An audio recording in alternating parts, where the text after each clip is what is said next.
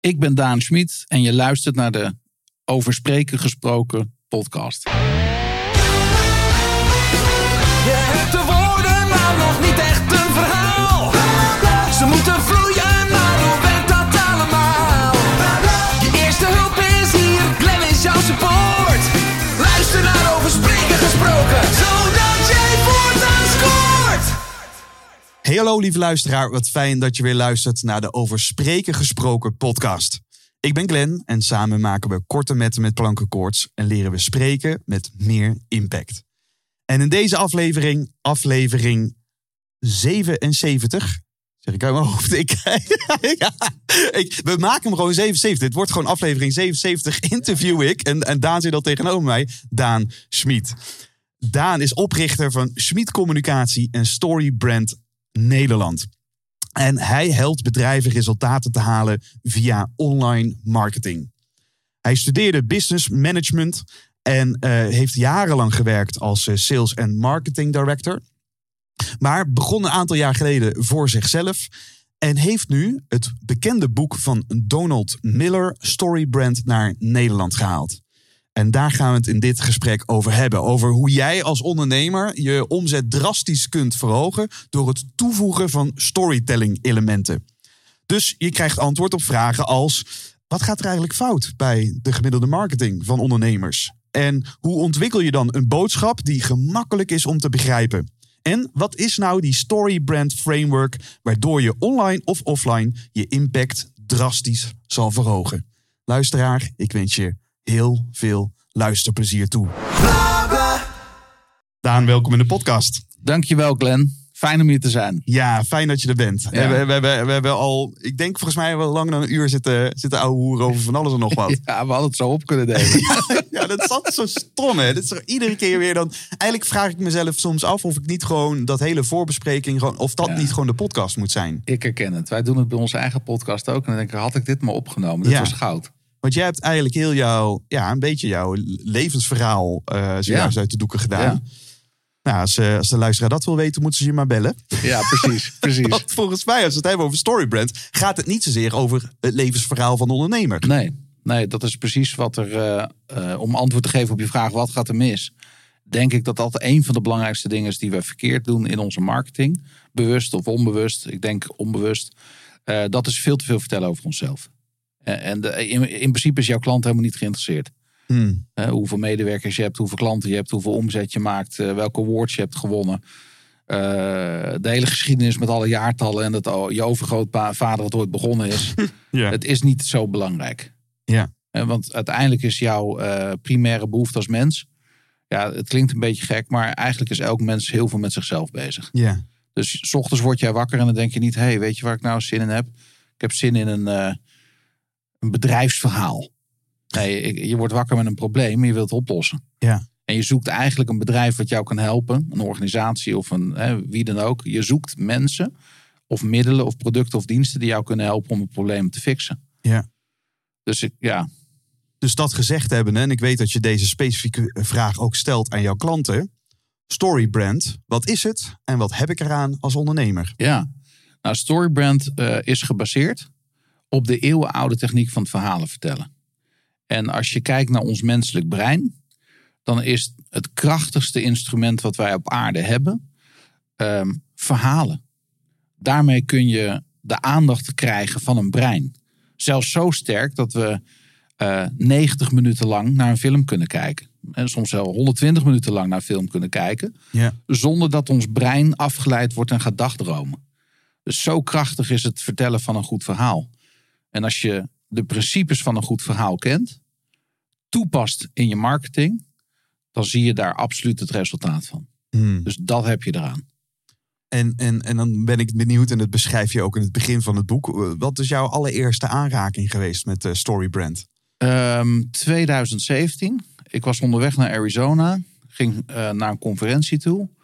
En ik had het boek meegenomen in het vliegtuig, omdat ik wist dat Donald Miller daar zou spreken. Ik denk, nou weet je, laat ik zijn boek ook maar vast lezen. Ja. En dat was voor mij echt een aha-moment. Ik, ik zat in dat toestel. Het was zelfs zo erg, ja. Je slaakt een gilletje, Ja, volgens mij. ja, ja, ja. Nou, weet je, die eh, vluchten naar, naar Houston, die zijn altijd 's ochtends om 10 uur van KLM. Oké. En eh, wat er dan gebeurt is, je stapt het toestel in. Je krijgt je maaltijd, eigenlijk al je avondeten. Eh, s ochtends om 10 uur. Een beetje de jetlag eh, te voorkomen. Ja, ze willen je in die biologische klok van Amerika hebben. Dus eh, de raampjes gaan naar beneden, de lichten gaan uit. En eigenlijk willen ze gewoon dat je gaat slapen en dat je alvast in dat ritme komt. Maar dat lukt mij nooit. Ik ben altijd klaar wakker. Ja. En, dus ik zat daar te lezen met mijn leeslampje. En ik vergat heel eventjes dat daar nog meer mensen in het vliegtuig zaten. Het was overigens mijn laatste vlucht met een Boeing 747. Weet je, echt met zo'n grote kist van KLM. Nu vliegen ze daar niet meer mee. En ik zat economy comfort. Want ja, dan heb ik net even iets meer beenruimte. ja, met een grote man. Ja, precies. En ik zit daar en ik lees. En ik eh, roep zo keihard door dat toestel. Yes! ik denk, nou, die man naast me, die kreeg zo wat een hartverzakking. dat was echt gênant. En, eh, en rechts voor me, dat zag ik meteen in mijn ooghoek. Er zat iemand die, ja, die had net een glas champagne eh, vast. En, eh, en die liet dat eh, op de grond eh, kletteren. Dus ja, er was wat commotie. En even later zat ik weer in het boek en ik dacht echt, als dit werkt, hebben we goud in handen. Ja. En dat is even dan even terug naar dat specifieke moment. Wat moet er gebeuren om Daan een, een volmondig yes te laten Ja. uitroepen in een vol vliegtuig? Ja, nou dat is wel, ja, dat is eigenlijk een hele goede vraag. Want ik, ik heb, ehm, ik, ik, ik zei het net ook tegen je, maar soms ben je op zoek naar iets in je leven. Maar pas als je het vindt, wist je dat je ernaar op zoek was. En voor mij is Storybrand, qua framework, qua marketing aanpak, het fundament van je marketing.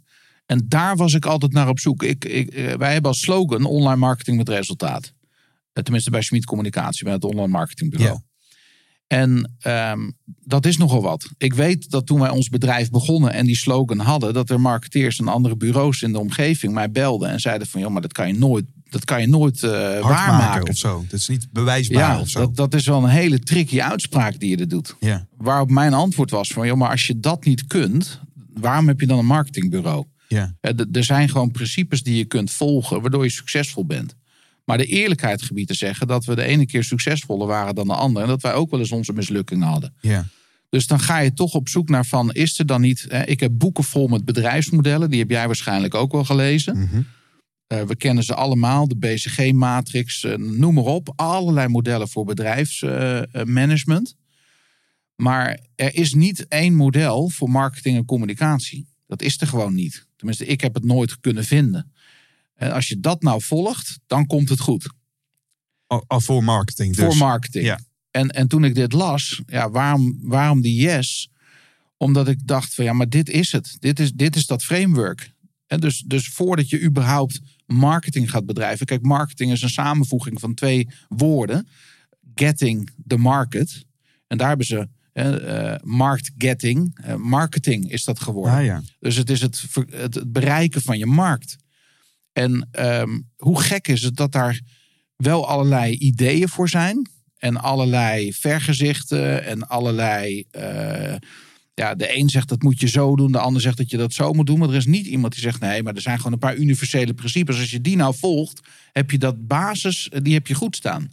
En dat las ik hier. Nou was ik wel sceptisch, want die Amerikanen, als die ergens goed in zijn, is het in dit soort formules. bergen beloven, hè? De Ja. drie stapjes naar. Ja, 100 procent. Weet je, dus eh, en, eh, ja, jij hebt ook heel veel boeken gelezen.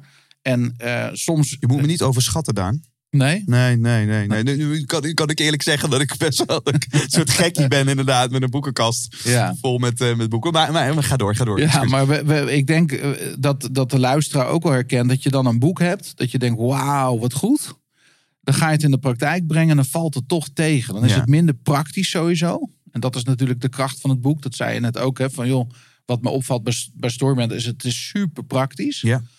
Ehm, en het tweede is, is het nou echt universeel? Of is het cultureel gebonden? Ja. Dus met die scept, dus ik was ja, ik was heel enthousiast, maar ik had wel zoiets, ik wil het wel eerst zien en dan geloven.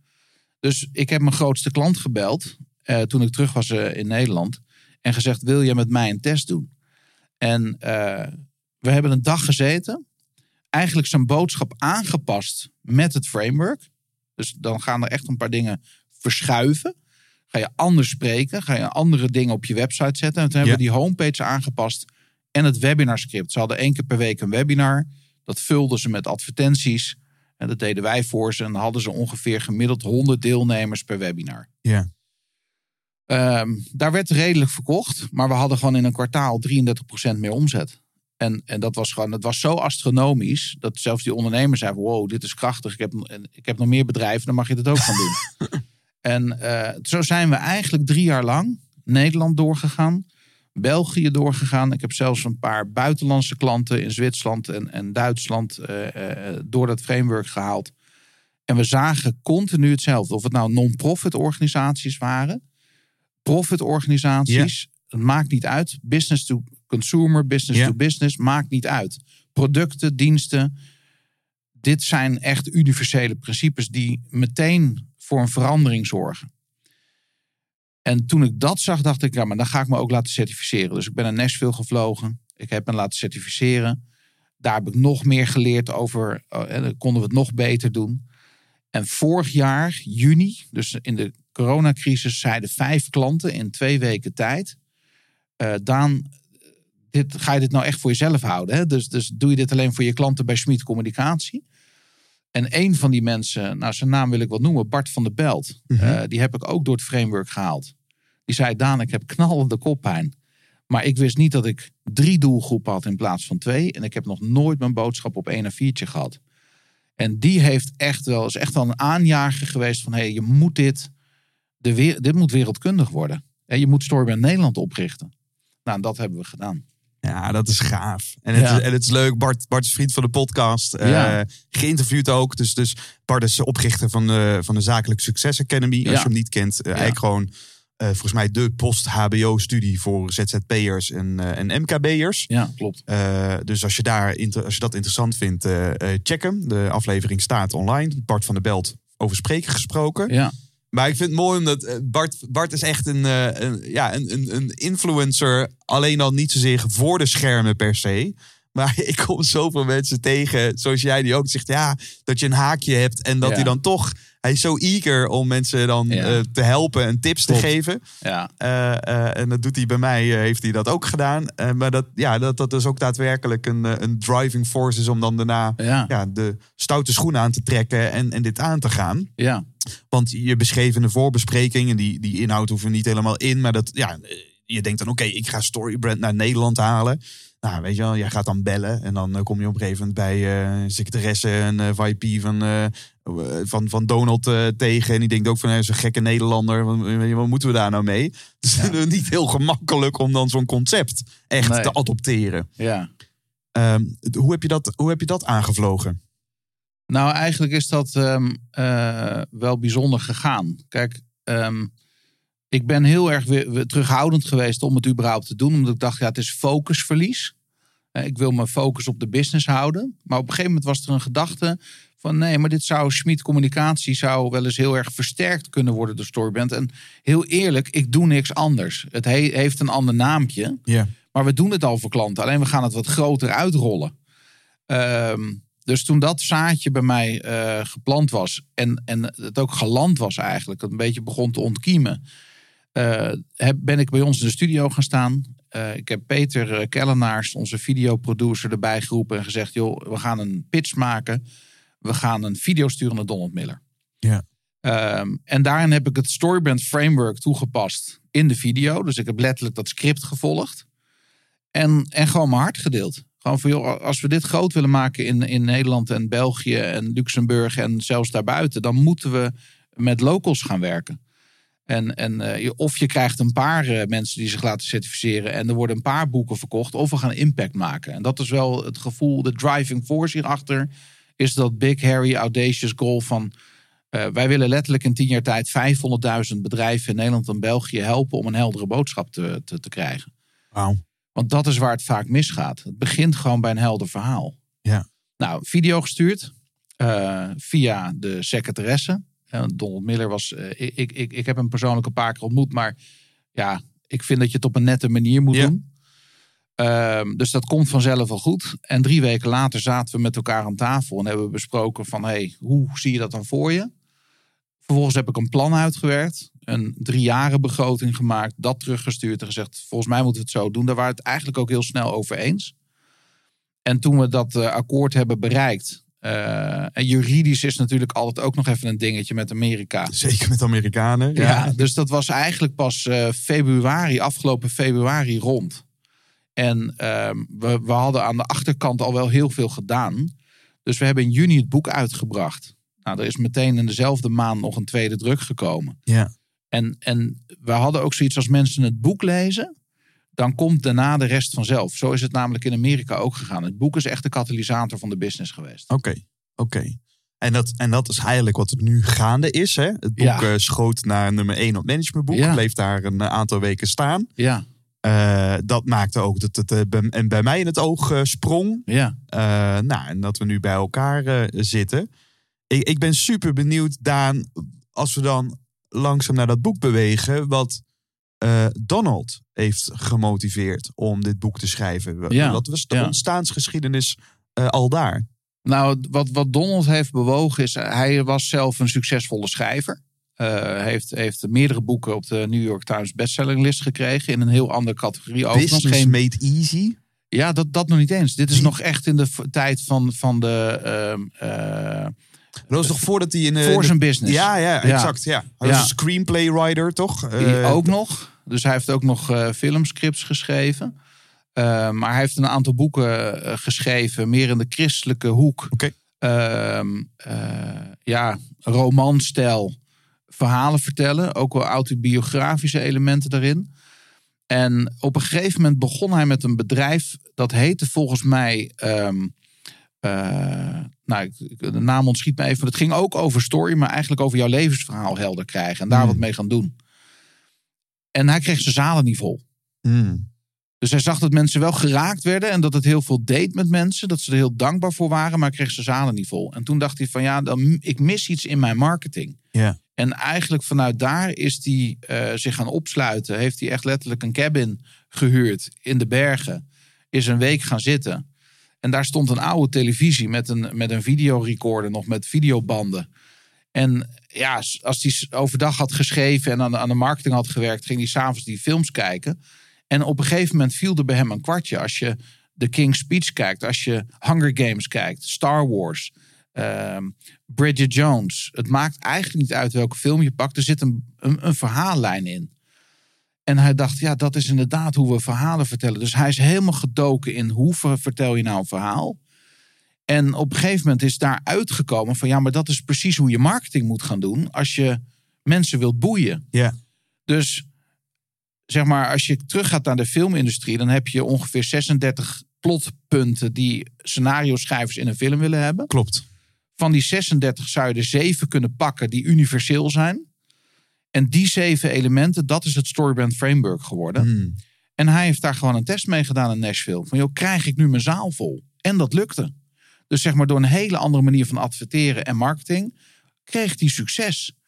En dat was, toen is het bij hem eh, net zo gegaan als bij mij. Dat mensen tegen hem zeiden, maar jou, dit moet je gaan, dit, dit is, hebben mensen nodig. Ja. En zo is eigenlijk Storybrand ontstaan. Ja, En, en, en dus de hele businesskant, die is eigenlijk, eh, want hij is ook wel politiek geëngageerd en zo. Dus hij heeft heel Ja. allemaal lijntjes, als het ware. Doet, doet heel veel. ja. Maar die hele businesskant is eigenlijk dus ontstaan door het zelf, ja, het wiel proberen uit te vinden. En dat door een eigen probleem op te lossen. Ja. Ja, En wat die, wat die, dus de kracht, en daar gaan we natuurlijk dadelijk uitvoerig over Mhm. hebben. Een van de, eh, want ik zei net Business Made Easy, een, een, een Ja. boek wat ik ja, ook de luisteraar van harte kan ja aanbevelen. business made simple. Oh, Business Ja. Made Simple. Ja, Ja. check. Tha- Thanks voor de correctie. Eh, ja, dat, dat voelt echt een soort MBA. Alleen dan ja, super gesimplificeerd. Ja, Maar je echt denkt van ja, maar dit is iets wat iedere leider of manager ja, kan en wil Ja. lezen. Eh, zonder dat je allemaal dus die moeilijke materie in hoeft. Waarvan je denkt, "Goh, een pil van een boek. Maar wat moet ik ermee? Mhm. ja Ook die toepasbaarheid zie ik daarin terugkomen. klopt. En dat, dat, en dat, maar dat is dus. Hè, dat hoor dan vaker. Dat hoor ook Aartjan van Erkel eh, over praten. Steven over copywriting. Dat, eh, of, of als het nu gaat over. Eigenlijk heel veel mensen die we hebben geïnterviewd. die hebben het over de reis van de held. Ja. het gaat over storytelling. Over eh, simplicity is key. Let's, maak het gemakkelijk om zaken met mij te doen. Want als je het moeilijk maakt, dan checken mensen uit. Ja. Eh, maar, maar laten we dat eens verkennen. Wat dan wat maakt dat mensen toch in die valkuil tuinen? Ja, nee, ik snap hem helemaal. Nou, misschien een heel belangrijk eh, punt om te maken naar de luisteraar is dat storytelling echt iets anders is dan storybrand. Oké. Ehm, kijk, storytelling gaat vaak over hoe je jouw verhaal vertelt. En storybrand gaat over hoe je het verhaal van je klant vertelt, Mhm. zodat ze makkelijker aanhaken. Kijk, Ja. jou- jou- jouw klant leeft een leven, Mhm. dus die leeft een verhaal. En als jij aanhaakt op het verhaal wat hij toch al leeft, heb je zijn aandacht. En ehm, dat is gebaseerd. Kijk, misschien even. Ik, zal, ik kan de zeven stappen van het framework geven. Maar voordat ik die geef, wil ik heel graag uitleggen waarom het werkt. Ja. En dat heeft te maken met hoe ons brein werkt. En ons brein doet twee dingen. Dat houdt ons in leven. En het probeert daarbij zo min mogelijk calorieën te verbranden. Nou, met die eerste te beginnen. Dus als jij 's ochtends wakker wordt en je gaat de hele dag door. En je zou geen filter in je brein hebben. Die al meteen onderscheid maakt tussen waar je wel aandacht aan geeft en niet. Dan zou je helemaal gek worden. Ja. Je leven heeft, is dan compleet zinloos. Ja. Want zodra je een Starbucks binnenkomt, pak je de eerste beste de verpakking. En je kijkt ernaar en je denkt, oh wauw, hoe hebben ze dat gesield? En wauw, wat voor lettertype hebben ze gebruikt? En je zou continu random in allerlei informatie duiken... waar je door heel veel calorieën verbrandt... en die niets te maken heeft met jouw overleven. Ja. Dus jouw brein is eh, gemaakt om meteen al te kijken van... hé, hey, wat heeft voor Glenn eh, zin om zijn aandacht aan te geven? En omdat het brein aangetrokken wordt door duidelijkheid... en altijd weg wil van verwarring... is het dus ook zo dat als jij als bedrijf een boodschap gaat vertellen... of het nou in je commercials of op je website... of in je toespraak of in je offerte of in je e-mail of wat dan ook is... of in een gesprek als het niet meteen glashelder is wat je bedoelt. en het heeft niet te maken met mijn overleven. dan gaat dat brein uit. Want dan denkt jouw brein, ja, maar dat heeft niks te maken met mijn leven beter maken. dus ik heb hier geen interesse in. Mhm. En als je dan op een netwerkborrel staat en achter degene met wie je aan het praten bent. Een, eh, een schaal met bitterballen voorbij komt. dat heeft wel met je overleven te maken. Lekker. Ja, en dan doe je nog even alsof je aan het luisteren bent. Maar je, je brein is gewoon aan het vechten om wakker te blijven. Je denkt, geef mij een bitterbal. Die schaal gaat weer de andere kant op. Weet je wel, kut. We ontspringen de dans. Precies. Dus dat is, dat is wat er letterlijk eh, gebeurt. Ja. En wij krijgen 3000 marketingboodschappen per dag gemiddeld, zeggen de wetenschappers. Als het gaat over van billboards tot aan commercials op Ja. televisie, radio, Ja, en social media, alles wat je voorbij ziet komen, Ja. gaat de hele dag door. product placements, onbewuste, eh, check dit, doe dat. Ja, 3000 gemiddeld. Dus dat is gigantisch. Dus je moet je voorstellen dat in die zee van ruis, als jij dan met je bedrijf met een vaag verhaal komt, wat alleen maar gaat over dat je overgrootvader in 1976, weet ik veel, een bedrijf is begonnen en dat jullie eh, al drie eh, jaar op rij de best place to work zijn in Utrecht. En eh, nou, het gaat, dat gaat niet over mij. Dus het is cruciaal dat we duidelijk zijn. Ja. En mensen kopen niet de beste producten en de beste diensten. Ze kopen de producten en diensten die ze het snelste en het beste kunnen begrijpen. Want dat is hoe het brein werkt. Aangetrokken tot, tot duidelijkheid. Ja. Psychologisch gezien gaat dit zo ver. Ehm, kijk, soms zeggen mensen van... hé, hey, maar Daan, ehm, dus het primaire functie van je brein is om in leven te blijven. Nou, eigenlijk niet. Als je nog één stap dieper gaat... is het niet om in leven te blijven, maar om weg te blijven van de pijn. En dan ga ik even een, een, een, een heftig voorbeeld gebruiken. Maar zelfdoding is de ultieme vorm van weg van de pijn. ja. Dus jouw Want de brein... zelfdoding is minder pijnlijk dan de pijn die de Die in mensen het leven die ervaart. zelfmoord plegen Ja. eh, eh, ervaren. Ja. Ja. Dus het is eigenlijk diep triest als iemand zichzelf van het leven berooft.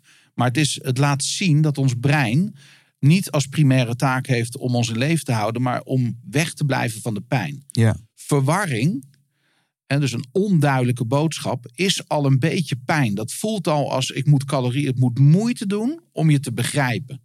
Dat, dat wil het brein gewoon niet. Dus dat gaat om dat overlevingsmechanisme.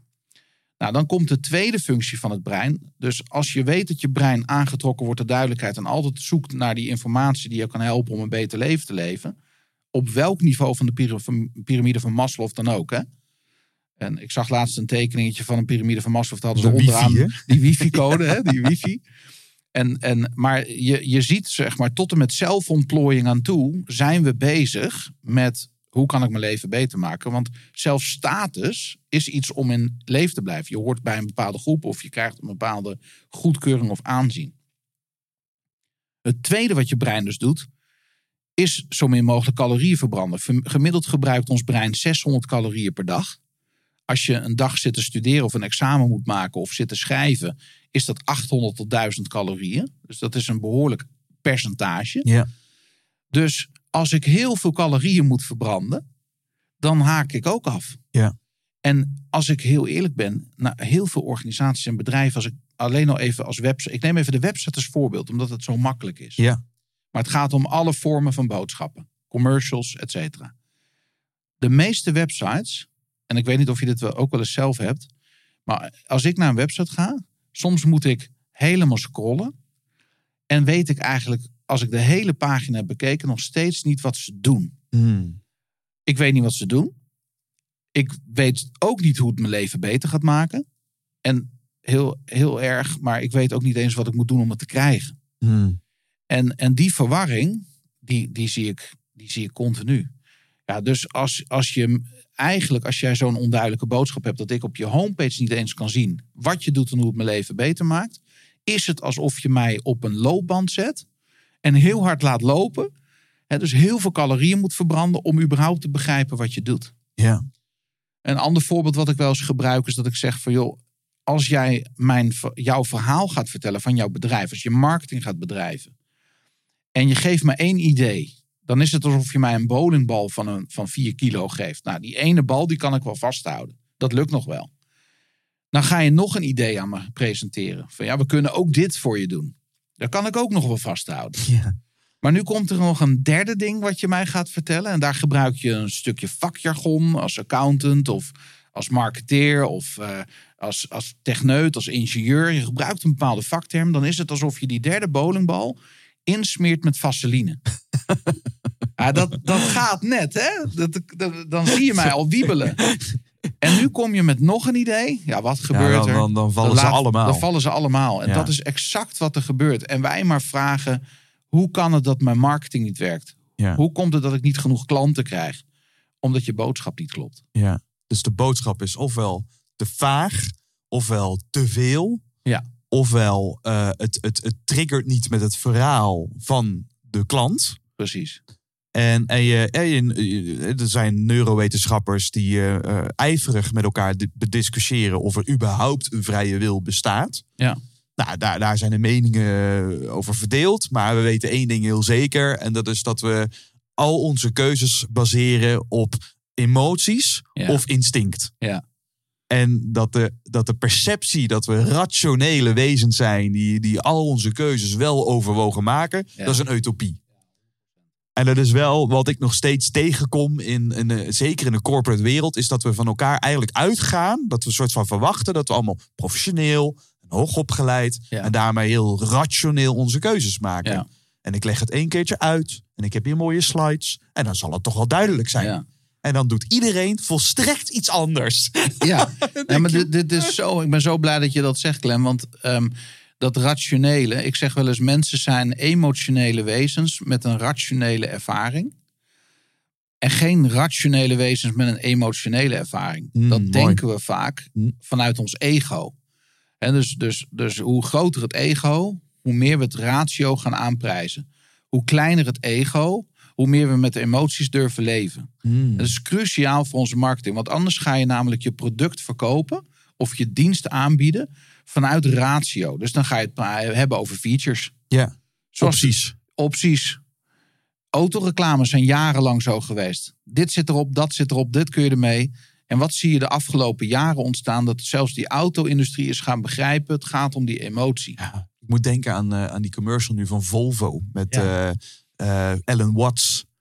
De, gewoon, die, die dan Ellen Watts, die natuurlijk een fa- fantastische spreker en filosoof was, die dan prachtige, pseudo-interessante zinnen op een rij heeft gezet. En ik zie, ik zie, maar ik zie, de auto wordt pas getoond in de laatste seconde Ja. van de heel die commercial. En het is een lange commercial, man. Maar ik zie, Ja. ik zie een man die op zijn eentje op achter een kantoor zit met het licht uit, met, waar- het licht van de laptop zo op zijn kop eh, schijnt. Eh, eh, kinderen die, die, die, die spelen en, en een vader die soort van geruststellend kijkt. Een vrouw die, die haar hond uitlaat. Ik zie allemaal taferelen. Ja. En ik denk, en, en, en ik weet nog dat die reclame mij raakte. Want Ja. daarom onthoud ik hem nog. Maar ik, dacht, ik zat de hele tijd te zoeken, waar gaat dit over? Gaat het over? En toen Hmm. helemaal op het einde, zo zag je de koplampen aangaan van het nieuwe Volvo. Ja, ja, ja. En dan is het natuurlijk wel, omdat wij er een beetje bewust van zijn, denk ik, oh, dit is wel heel gelikt. Dus ik heb dan ook meteen zoiets van dat, ik- dat, dat, soort, dat, ik het ambi- dat ik het ambitieus vind. En maar ook wel een soort wonderbaarlijk hoe ze dit weer zo kunnen framen Ja, ja. naar die auto toe. Maar ik voel bij mezelf in ieder geval, ik kan niet ontkennen dat het een emotionele lading bij me oproept. Ja, Dat ik geraakt word. ja. En dat ik het daardoor nu kan reproduceren. Terwijl er zijn Ja. heel veel reclames. Ja, Ja. eh, die, ja, die kan ik ook niet reproduceren. Nee. ik heb het niet onthouden. Nou, de reden waarom dit werkt. ehm, kijk, als we op, verjaardag, op een verjaardag zitten, dat, dat noem ik de verjaardagspraat. Eh, als je op een verjaardag zit en je zou in iemand vragen: joh, eh, e-mailmarketing. Ik doe iets met e-mailmarketing. Dan zou iedereen op die verjaardag zeggen: Oh, verschrikkelijk, dat werkt toch niet meer. En ik gooi die dingen altijd meteen weg. Ja. Maar de werkelijkheid is dat e-mailmarketing nog steeds de hoogste ROI heeft van alle kanalen. En gemiddeld in de wereld is dat 48 dollar voor elke dollar die je erin steekt. Oké. In Nederland eh, zegt, zeggen de autoriteiten dat het ongeveer rond de 20, 24 euro ligt. Dat is nog, te- nog steeds mega. Een no-brainer om Ja. te investeren in e-mailmarketing. Ja. En hoe komt dat? Nou, eh, Ik ga te snel volgens mij. Je nee, was een nee, andere... nee, nee, nee. Het is een hele goede vraag. Ja, hoe dat komt is een interessante. Maar eh, één ding waarom wij denken dat het dus niet werkt. Ja. Hè, de verjaardagspraat waarin we de overtuiging hebben van ja, maar dat is allemaal passé. Ehm, of ik trap niet in dat soort reclames, want ik heb door wat ze doen. Ja, dat kun je met je ratio wel zeggen, maar jouw onderbewuste brein doet iets heel anders. Dus die vrije wil, daar, daar sluit ik me 100% bij aan, die is veel kleiner dan wij denken. En dat, dan kom je meteen bij een heel belangrijk punt.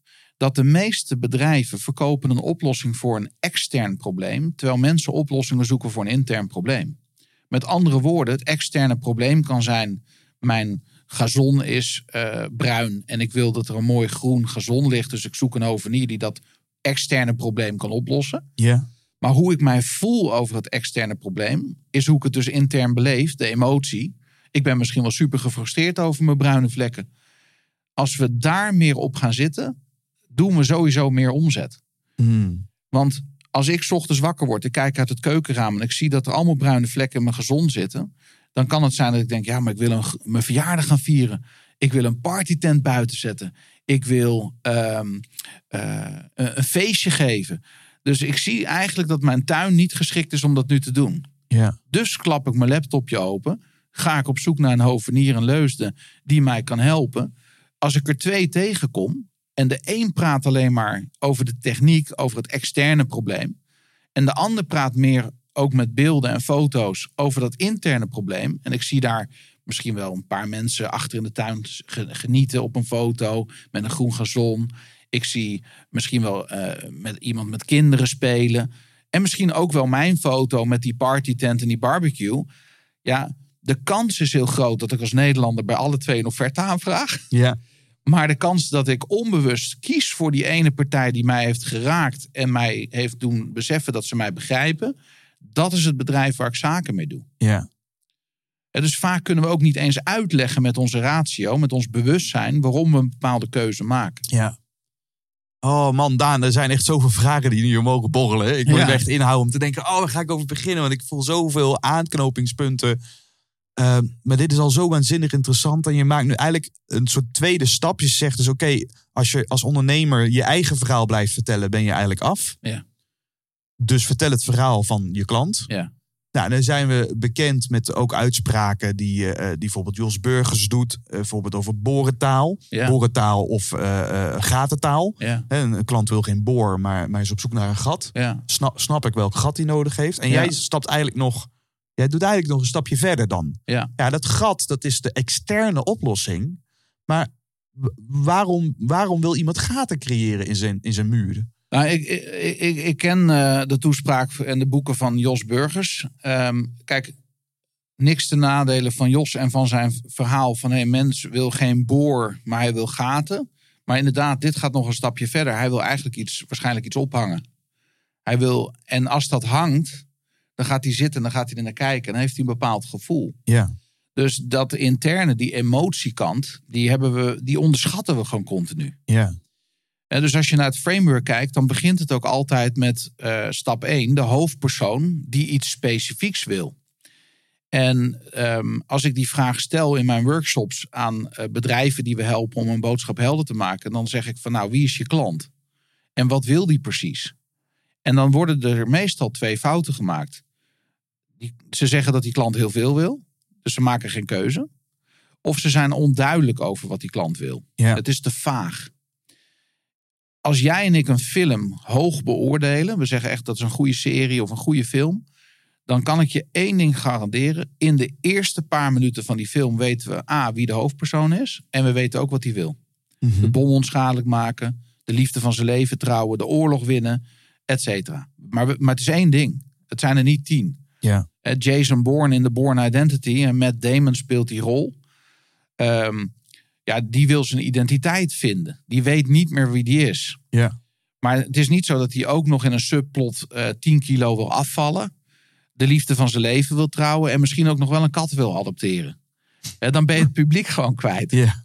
Maar waarom denken we dat we dat in ons bedrijfsmodel met marketing wel kunnen? Ja. Dus de reden dat we zo geboeid 90 minuten tot 120 minuten naar zo'n film kunnen kijken, is omdat het plot heel helder is. Ja. Nou, dan kom je meteen op het probleem dat de meeste bedrijven zeggen: ja, maar wij kunnen ook heel veel. ja En we dus doen ook we heel zijn veel. niet lineair. Nee. we maken maatwerk. We hebben heel veel producten en we Ja. hebben heel veel diensten. Nou, je kan natuurlijk, hè, de- als je deze zeven stappen van Storybrand volgt, heb je uiteindelijk een brandscript. Een script van je merk. Ja. Op basis daarvan kun je dus je marketing gaan aanpassen. Ehm, maar er gebeurt nog iets. Want op het moment dat jij die boodschap helder hebt, ehm, ben je eh, niet alleen in staat om op een andere manier te gaan communiceren, maar heb je ook nagedacht over die boodschap van je bedrijf. We beginnen dus ook meestal met een overkoepelend brandscript. Mm. Maar de, ik zeg heel vaak ook tegen grote ondernemingen: voor elke divisie kun je ook zo'n script schrijven. Voor elk product en elke dienst kun je ook zo'n script schrijven. Want ik snap ook wel dat Philips eh, heel veel divisies heeft. Onder andere in de gezondheidszorg. En dat Ja. ze daar misschien wel meerdere producten en diensten aan meerdere doelgroepen Dat is hebben. toch net iets anders dan de grooming eh, Ja. department voor de scheerapparaten. Ja, een mooi voorbeeld vind ik eh, Dave Ramsey Solutions in Amerika. Mhm. Dave Ramsey, als je aan een Amerikaan op straat zou vragen, noemen ze een financiële planner. Dan komen ze denk ik 9 van de 10 keer met Dave Ramsey, omdat hij een hele bekende, beroemde radio- en tv-show heeft. Over uit de schulden komen. Dave Ramsey Solutions met zijn team, ik denk dat er 500 man werkt, maar met zijn team is hij door dit Storybrand Framework heen gegaan. En kwamen ze erachter dat ehm, zeg maar de, de, de boodschap. eh, want zij doen heel veel dingen. Ze, ze hebben een radioprogramma, ze hebben een podcast, ze hebben een tv-uitzending, ze hebben software om je boekhouding te doen. Ze ge- brengen boeken uit en programma's en cursussen. En, dus die hadden dat probleem wat we net schetsen: van wij, wij doen zoveel. Ja. Wat is dan onze boodschap? Nou, de overkoepelende boodschap is financial peace, financiële rust. En daar kan je heel veel onder hangen. Ja. Maar je bent wel glashelder in wat je doet.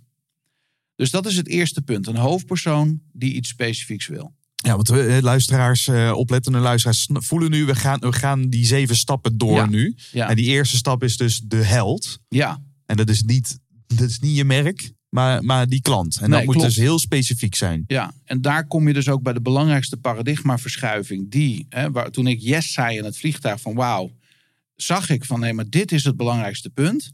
Wij als bedrijf spelen vaak zelf de held. Mhm. Want wij denken dat we de wereld moeten laten zien hoe goed we zijn. Dus het is ook volkomen logisch dat wij, want je vroeg net, hoe kan het dat we dat steeds fout doen? Dat komt omdat we denken, ja, we, hebben een, we zijn zo overtuigd dat we iets goeds te brengen hebben in de wereld, dat we denken als we dat gaan zenden, dan komt het wel goed. Maar we moeten aanhaken met onze boodschap op het leven van de klant dat hij toch al leeft. Dus wat jij nu zegt, Glenn, de klant is de held. Dat betekent dat jij als bedrijf een andere rol krijgt. Die komt bij stap drie in het framework. Dus zet de klant centraal. Mhm. Het klinkt zo logisch, maar heel eerlijk, bij de meeste bedrijven waar wij komen, doen ze dat niet. Ja. Nou, dan het tweede punt in het framework. Even nog, Ja. eh, als we daar even, eh, toch even stil blijven staan. Want dan kan ik me voorstellen. Wat ik dan soms goed vind aan een website is dan dat. Dat ze dan soms. Dat ik in ieder geval makkelijk een soort missie zie. En Ja. die missie gaat wel eigenlijk nog steeds over wat zij, wat zij willen bewerkstelligen Ja. in de wereld. Ja. Is altijd we en dan een mooie zin. Ja. Wij staan voor wat wij willen. Ja, maar dat, dat, ook dat is dus wel belangrijk dat je die missie hebt. Maar dat is toch dus toch niet eigenlijk de marketingvertaling naar Nee. het specifieke probleem van. Totaal niet zelfs. Hmm, Kijk, het is zelfs zo dat ehm, als we dan weten hoe het brein werkt, ehm, dan zijn er een paar vragen die ons brein onbewust stelt als ik op een website kom. En dat is waar ben ik? Wie is dit? Nou, dat moet duidelijk worden door onder andere je logo linksboven.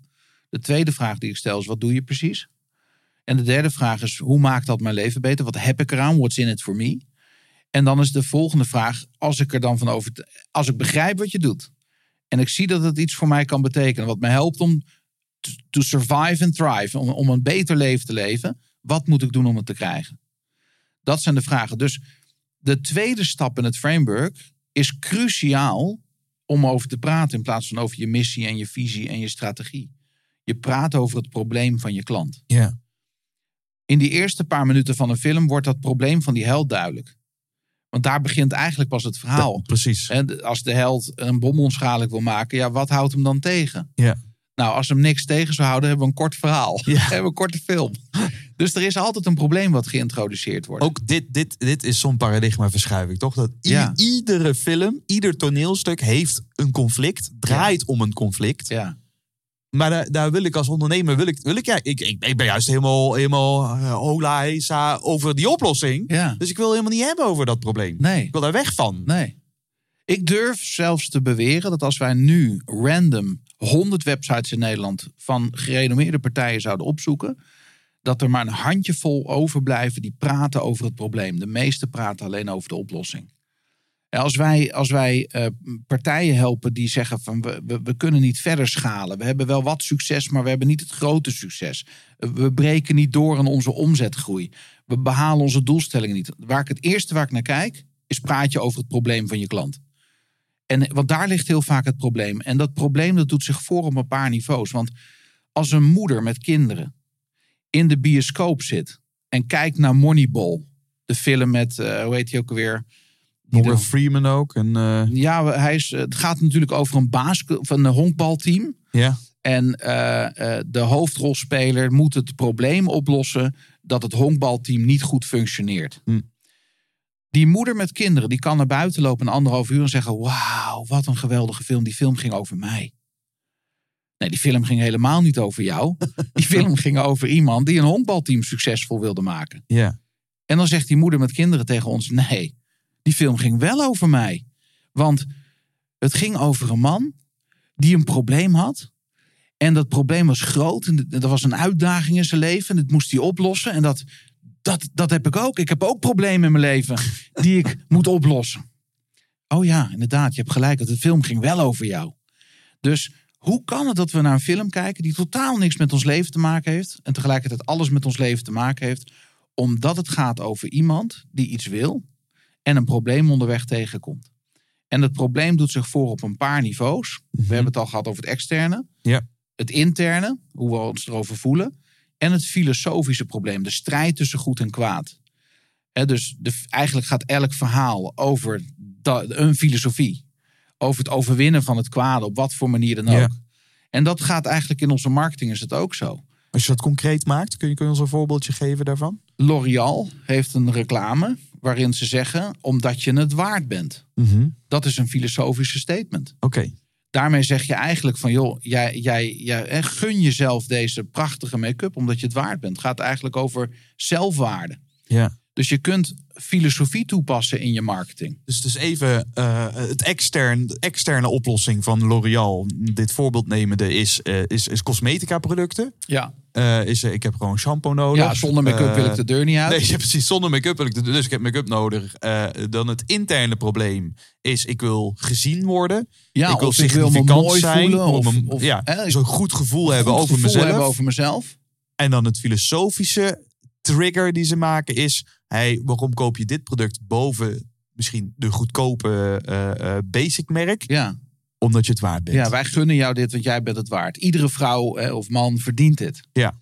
En, en dat is een belangrijk punt. En dus in die eerste paar minuten van een film, dus ook in onze marketing, op het moment dat je stopt met praten over het probleem van je klant, stopt je klant met luisteren. Ja. Dat is exact wat er gebeurt. Het brein haakt af. Want ja, Hmm. het- Ik zit ook te denken aan de bierreclames. De externe oplossing is, ik wil gewoon, hè, ik wil gewoon lekker, lekker drankje hebben tijdens Ja. de barbecue. ja, De interne oplossing, ik wil gezelligheid met mijn matties. ja, Maar dan zie je dan soms in die reclames zien en ook, ik, ik wil ook, ik, dus ook wel een soort de, de mannelijkheid. ja, Hè, dus dat, het- dat Ja. het verder gaat dan het fijn hebben tijdens die barbecue. Ja. Het gaat ook over, hey, wij mannen onder elkaar, wij zijn strijders. precies. Ja, als de luisteraar luistert en moeite heeft om dat filosofische probleem helder te krijgen, dan kun je altijd jezelf de vraag stellen: ehm, eh, het zou toch niet zo moeten zijn dat? Hè? Of ieder heeft recht op. In die termen moet je denken. En, ehm, eh, maar dat, dat is een belangrijk punt. Want, als, Hmm. want als je, daar kun je, heel, je hoeft daar niet een heel eh, epistel over te schrijven op je website. Maar zo'n korte statement kan al heel veel doen in het brein van je klant. Want ze snappen daarmee van, hé, hey, maar dat, ja, inderdaad, man, dat heb ik ook nodig. Ja. Eh, dat, dat Waarbij het dus ook niet meer zozeer over het product hoeft te gaan. nee, Maar dus gaat over, over, over, over die filosofische overtuiging. ja. Ja, zo ging Ja. ik eh, naar huis met shampoo voor rood en krullend haar. Ja. ja, ja, Kut L'Oreal. Omdat ik het waard ben. Ja. Ja, precies. Dat is een geitje natuurlijk. Maar, Nee, maar dat is een belangrijk punt. Maar je komt soms thuis met producten waarvan ik denk... Hè? Dit stond echt niet in mijn boodschappenlijstje. Dat weet ik Nee. gewoon. Ik ben ergens toch wel gewoon gemanipuleerd geholpen... om dit gewoon alsnog aan te schaffen. Weet je wel? Ja. Ja.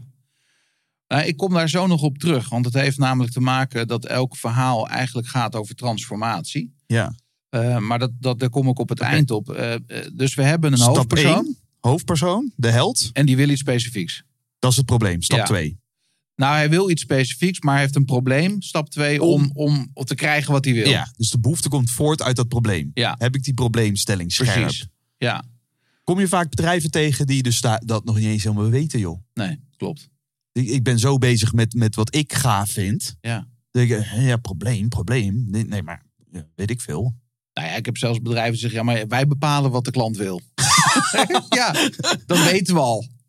Ja, ja, dat is iets te kort door de bocht. Dus, dus het is belangrijk dat je echt dat ook, ook in kaart brengt. Van, wa- wat wil je klant nou precies?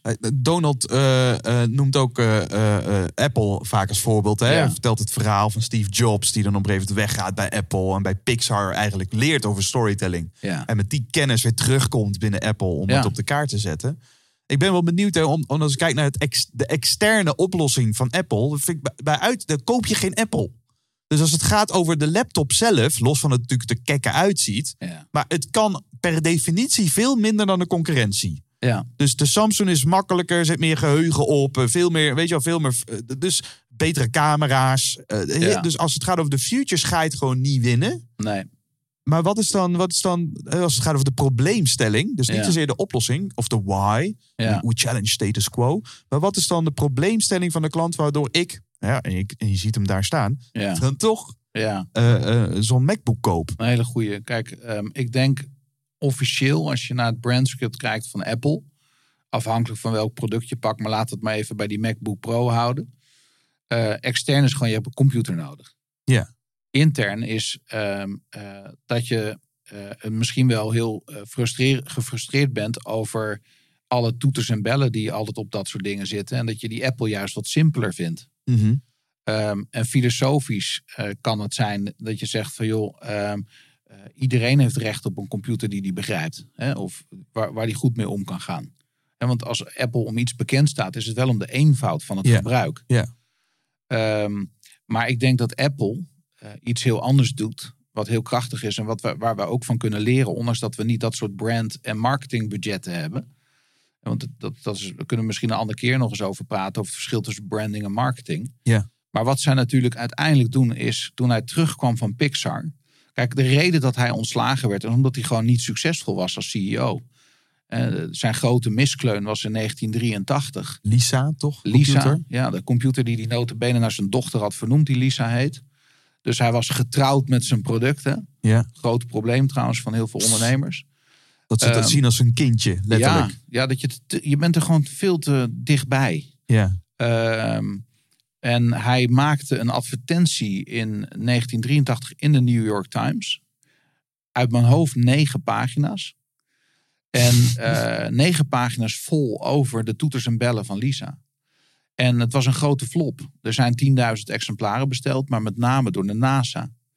Ehm, ja, dus hij is op het matje geroepen. Hij is uiteindelijk ontslagen uit zijn eigen bedrijf. Hij is inderdaad naar Pixar gegaan.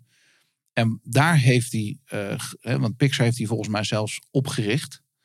Ehm, maar hij heeft geleerd om verhalen te vertellen. En toen hij terugkwam, toen hij teruggevraagd werd, ehm, heeft hij een hele andere campagne bedacht. En de campagne kennen we allemaal, die heet Think Different. Ja. En als je de reclames opzoekt, als je nu achter je computer zou zitten, luisteraar, en je kijkt op internet en je zoekt Apple eh, commercial Think Different, dan zul je zien dat er niet eens een computer op staat. Mohab, Mag- Mag- eh, Gandhi, hè? Einstein. Einstein, dat Ja. soort gezichten staan erop. En dan staat er Think Different. En de commercial gaat zelfs over dit, dit is voor the outsiders. En, en, en dan noemt een hele. Wat dat hij ontdekt, welke demografie in onze samenleving voelt zich wel eens anders? Welke demografie in onze samenleving heeft wel eens het gevoel dat hij een buitenbeentje is? Dat hij anders is, dat hij. En wil ook uniek zijn. Nou, iedereen. Dus wat hij geleerd had is van, joh, wij willen dat allemaal. Dus hij, hij doet daar een beroep op transformatie. Ja. Wij willen continu allemaal een betere versie worden van onszelf. Als jouw marketing gaat over een betere versie worden van jezelf. Want je zei net iets heel belangrijks, Glenn. Als jij meer kunt verkopen dan wat rechtstreeks te maken heeft met je product of dienst. Dus de belofte wordt groter. Het gaat nu over transformatie. Dan kun je meer geld verdienen. En meer mensen bereiken. ja. Met die mooie oplossing die je hebt. Ja, dus als, als Apple dit nooit had gedaan en, en Steve Jobs heeft dit goed gedaan en we, eh, we kunnen ook nog eens een heel ei leggen wat we niet gaan doen over hoe dat nu gaat. Hè? Ja. Ik vind natuurlijk, Ja. nadat eh, Steve Jobs helaas is overleden, vind het heel spannend hoe, hoe Apple zich nu ontwikkelt. Ja. En, en dingen doen waarvan, waarvan Steve Jobs al toen zei: we gaan nooit met een stylus werken. En potdomme ineens heb je ineens die pencil die je inderdaad kwijtraakt. Ja. Ja, dan denk ik, oh, dit zijn maar, maar even, hè, hè, want dan anders ga ik alsnog rabbit hollen. maar ja, wij, wij zijn dus bereid misschien soms het tweevoudige te betalen. En natuurlijk moet het product dan ook goed zijn. Ja. Ik wil een degelijk product en dan zeg je het is simpel, dus ik druk op een knop en het werkt. Ja. Dat is voor heel veel mensen een buying reason. Ja. Maar dan nog zeg je, we kopen het ook omdat, we, omdat het meer is dan, dan alleen dat product. 100 procent. Dat is omdat mensen voor, met een tentje voor de ingang liggen te wachten. En, en als een gek, dat vind ik dus zo bizar. Dat mensen zo idolaat zijn, Ja. zo fanboy Ja. of fangirl. Dat je dus dagen voordat de release is, dat, dat je voor een winkel gaat liggen. Nou, je komt natuurlijk op de vraag of dat eh, eerlijk is. Hè? Of dat manipulatie is, ja of nee. Eh, en dat wil ik toch even noemen, want ik weet dat dit ook wel eens weerstand op kan roepen bij mensen. Alleen het is natuurlijk eh, heel belangrijk. Kijk, mijn definitie van manipulatie is dat je iemand iets laat doen wat hij niet wil. Dus ik vind eh, eh, manipulatie eh, eh, gaat over intentie. Als jij echt daadwerkelijk een product hebt waar je een belofte aan kunt koppelen, waardoor jij je beter voelt Ja. en ik betaal twee keer zoveel. Ja, ik vind dat. eh, heb, je dan, heb je dan te veel betaald? Nee, ik, ik denk het niet. Want als, je- als, als het jou helpt, als het jou beter doet voelen. eh, als jij daardoor het gevoel hebt dat je je doelen beter bereikt of wat dan ook. Dus ik, ik denk dat het heel belangrijk is om dat toe te voegen aan, aan onze boodschap. Omdat, want dat, dat maakt het ook helder. Ja. Nou, dan als je dan doorgaat van probleem Ja, dus naar de zijn, derde eh, stap. Precies. Dus we hebben de held die iets specifieks wil. We hebben een probleem, extern, intern, filosofisch. Check. En dan kom je een gids tegen die jou helpt om dat probleem op te lossen. Kijk, scenario-schrijvers zijn er jaren geleden achtergekomen. Mijn oudste boekje in de boekenkast is van Aristoteles. Mhm. Eh, dat is een eh, boekje wat je tweedehands nog wel kunt krijgen. Dat heet De Poëet. Ja. En in dat kleine boekje van Aristoteles...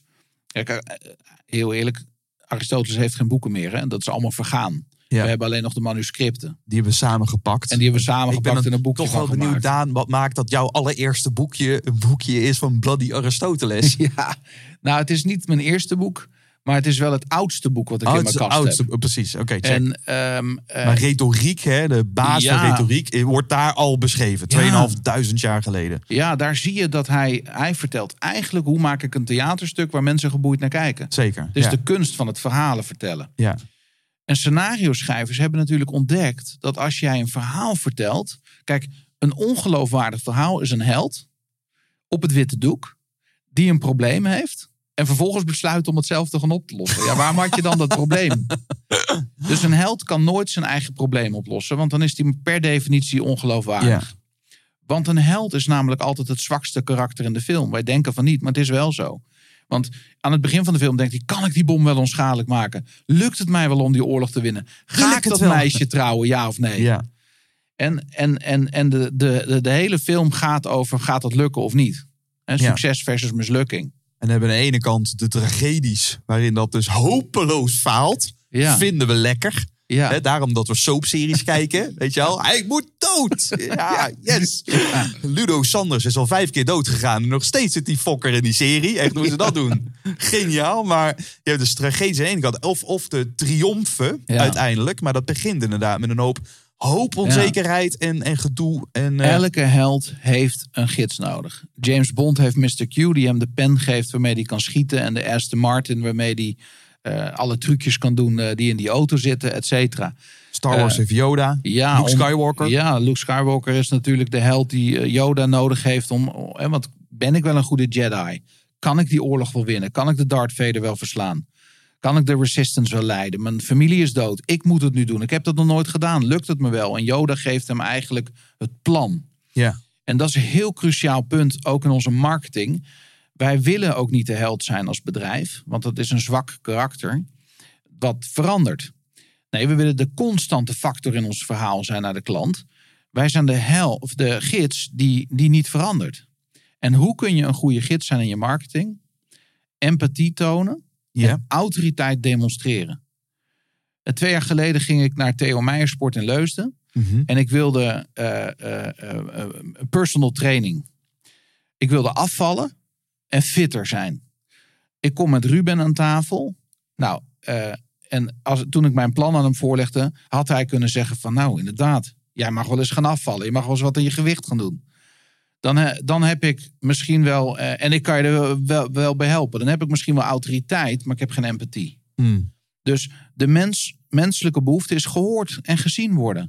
En wat zei Ruben tegen mij? Daan, lastig hè, om af te vallen. En, en- en ik weet hoe moeilijk het kan zijn. Ik weet het zelf zelfs. Hij zei van, joh, ik ben ook te zwaar geweest in mijn diep depressieve jaren. Maar, en, en toen kwam de autoriteit. Ik help mensen met dit en dit plan. En ik ben begonnen. Ik ben een stuk fitter geworden. Dat afvallen, dat, dat, dat lukt iets minder. Dat komt nog. Dat, daar moet ik zelf ook heel veel aan doen. Maar ik ben, ik ben er echt wel eh, eh, een behoorlijke transitie doorgegaan. En die empathie en autoriteit, dat heeft ervoor gezorgd dat ik eh, zaken met hem ben gaan doen. Hmm. De reden dat klanten klant bij je worden, is omdat ze een gids vinden die ze begrijpt, maar die ook de autoriteit heeft om ze verder te brengen. Ik vind het een hele mooie combinatie. Want wat ik zie is dat het vaak gaat over één, één van beide. Ja, Dus het gaat over, hè, in leiderschapszaken gaat het heel vaak over luisteren. Wat, wat, wat, wat de beste vaardigheid is die je kunt ontwikkelen als leider. En, en vaak eh, onderontwikkeld is. klopt. Maar dan gaat het puur sec over luisteren. En dan mis je af en toe de credibility, de Ja. geloofwaardigheid. Ja, En jij zegt nee, het gaat dus ook over die autoriteit. Dus ik moet je leuk vinden. Ik moet, ik, ik moet me gezien en gehoord voelen. ja, En tegelijkertijd, en hier zeg je denk ik ook iets cruciaals. Het gaat niet dus over de autoriteit eh, eh, laten zien door middel van hè, al, al, al, al, zo de uithangbord. Nee, maar het gaat over het, demonstreren. Ja, Eat, eat your own cookie. Ja. Doe ik zelf ja. wat ik anderen beloof. Ja. ja, daarom gebruik ik ook heel bewust die woorden empathie tonen en autoriteit demonstreren. Ja. En daarbij wil ik wel de kanttekening maken dat als je die autoriteit te ver doortrekt, word je opnieuw de held in het verhaal. Dus, dus autoriteit wil je bijvoorbeeld tonen door de testimonials, door de business cases, door de logo's van de bedrijven die voor jou gekozen hebben.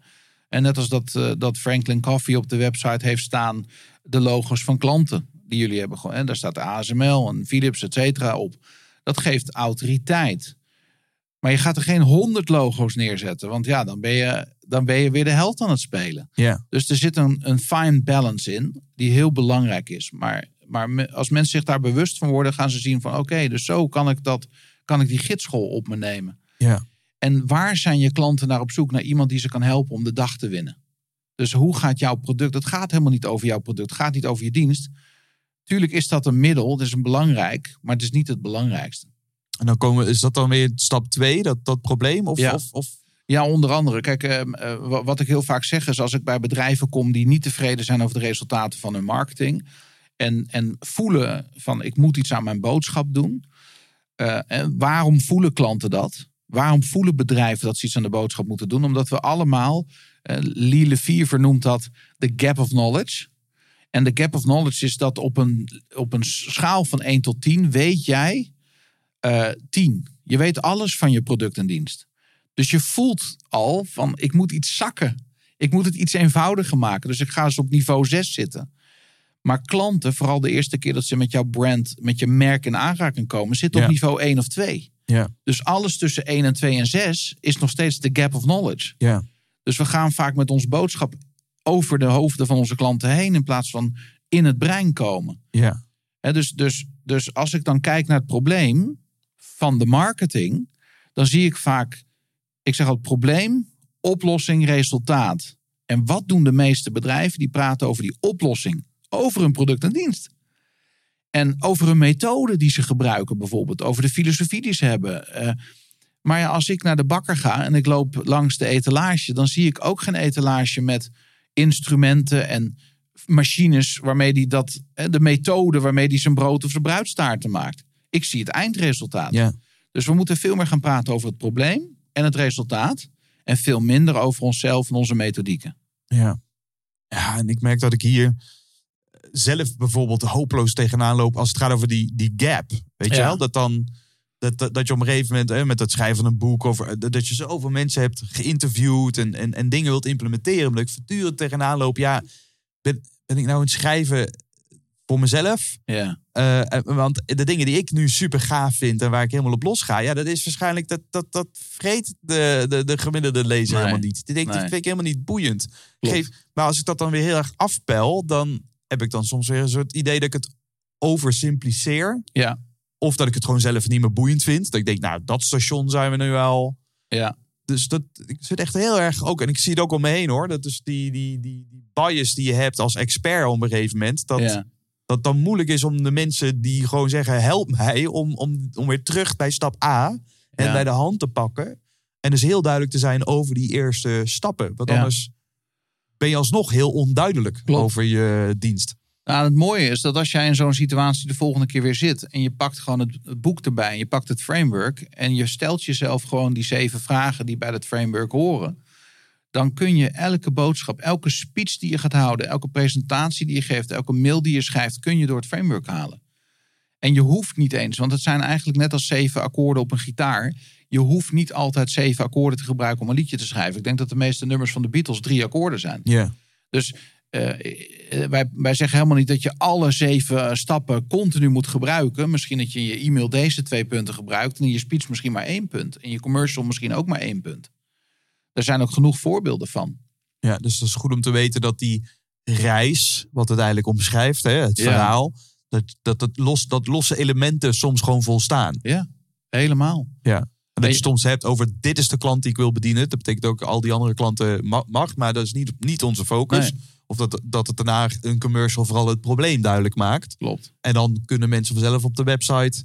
Nou, we gaan langzaam door naar het volgende stapje. Het plan eh, Ja. eh, bekijken. Hoe Ja. we dat dan gaan doen.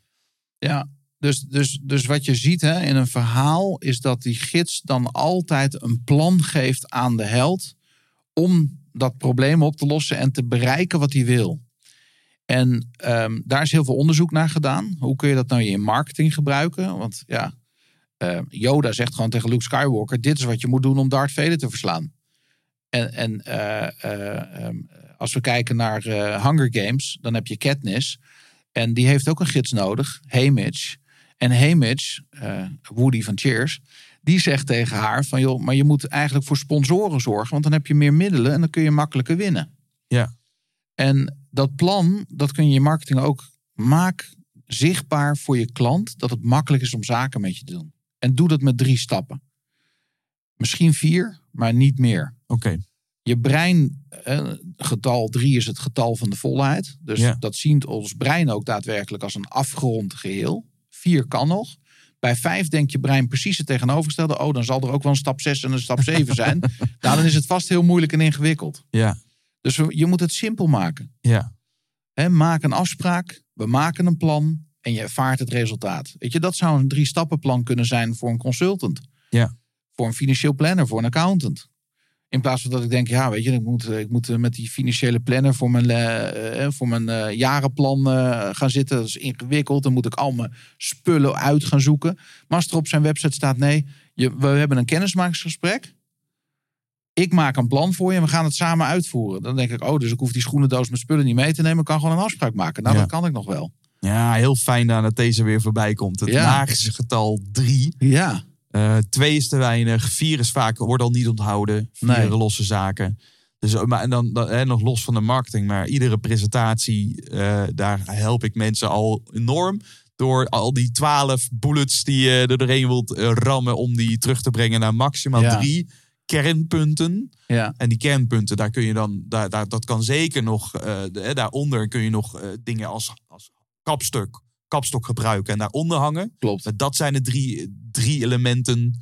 Eh, nou ja, je noemt net een aantal films die toevalligerwijs allemaal trilogies zijn. Ja, ja. Nou ja, kijk, we hebben natuurlijk ook een alarmnummer wat uit drie cijfers bestaat. Er is ook heel veel onderzoek naar gedaan. Waarom is het niet gewoon één? Kan toch gewoon één toetsen? Ja, Nee, om, om in een moment van paniek, in een moment van verstandsverbijstering. En als het er echt op aankomt, dan denken we in 1, 2, 3. Dat, dat, zo doet ons brein dat. Dus dat is heel logisch.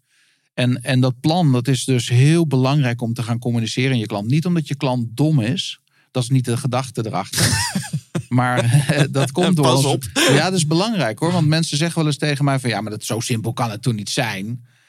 En eh, wij hebben het zelf op onze website gedaan. Dat we op onze homepage een, een drie stappenplan hebben gezegd. Van hoe je een workshop boekt. ja. En wat gebeurt er? Mensen boeken een workshop. Goh. En, en, en, en haal het weg. En je hebt gewoon minder conversie. ja. En dat komt niet omdat we dom zijn dus. De gedachte hier is, het brein wil geen calorieën verbranden. Maak het alsjeblieft duidelijk. Laat mij niet nadenken en zweten over iets wat makkelijk hoeft Ja. voor te zijn. Dus je ziet hier weer heel belangrijk die toevoeging daarvan. Daar waar sommige eh, mensen heel goed zijn in de held omschrijven. We weten onze klant, we focussen op een bepaalde doelgroep. We weten het probleem, dat hebben we echt mooi beschreven. We laten onze teksten bloeden als het ware. Ja, En, en er is ook een gids, dat zijn wij. En we hebben ook de credibility om dat met reviews en merken Ja. en eh, social proof aan te tonen. Alleen dan daarna heb ik eigenlijk geen idee als, als, als klant waar ik dan. Moet ik dan nu zo'n contactformuliertje invullen? Wat gebeurt er dan? Of eh, ja, eh, dus de- ik merk inderdaad herken dat ik af en toe gewoon blijf haken. ja. Dat ik denk, wow, wat, Ja. wat een fantastisch mooie site. En dan ja, gaan we weer door met de waan van de dag. ja. Dus dat, is het, dat, dat, dat doet het plan dus. Het geeft mij Klopt. als, als klant de helderheid. Oh, dit, is de, dit zijn gewoon de stapjes. Ja, dat klinkt logisch. Oké, en dan... Maar dan zie ik ook, dat is dan stap eh, vijf. Eh, en en, en die, die hangt daar misschien nauw mee samen. Is dat we dan misschien dat plan wel hebben, maar dat we de oproep tot actie eigenlijk helemaal niet doen. Nee, dat is, dat is helemaal juist. Ehm, In, in de film zul je ook zien dat als je erop gaat letten, dat de held helemaal gezin heeft in actie. Die zijn eigenlijk een beetje, ja, die houden, die, die hebben zoiets van, nou, ik weet het niet. Frodo, die, eh, die wilde helemaal niet naar Die- Mordor, Exact. tering en eh, ring in de vuur gooien. is een Zo moet ik super dat mooi doen. voorbeeld. Super mooi voorbeeld. Hij wilde helemaal niet. Dat is eigenlijk de ideale held. Daar kunnen we ons mee identificeren. Want wij hebben ook onzekerheden in ons leven. Wij denken ook wel eens van nou, moet ik het nou wel of niet doen? Ja. Is dit wel, is dit wel voor Dat mij? duale van die Ja, stem in je kop, ja. die de twijfel. Ja, Ja. dat herkennen we als geen ander. Dus, dus er is ook een reden dat er elke film een held heeft die eigenlijk twijfelt: kan ik die bom wel onschadelijk maken? Gaat dat meisje mijn, mijn, hè, van, de, van de high school, gaat die wel met mij trouwen? ja. Kan ik die marathon wel uitlopen? Ga ik die oorlog wel winnen? Dat zie je dan ook vaak, hè? Dat, ze, dat ze een eerste aanzet doen. En dan mislukt dan helemaal. Ja. Dan zie je, ja, zie je wel, ik zei het toch. En, eh, dat gaat nooit lukken. En dan Ja. het rock bottom moment. Dus Ja. ja.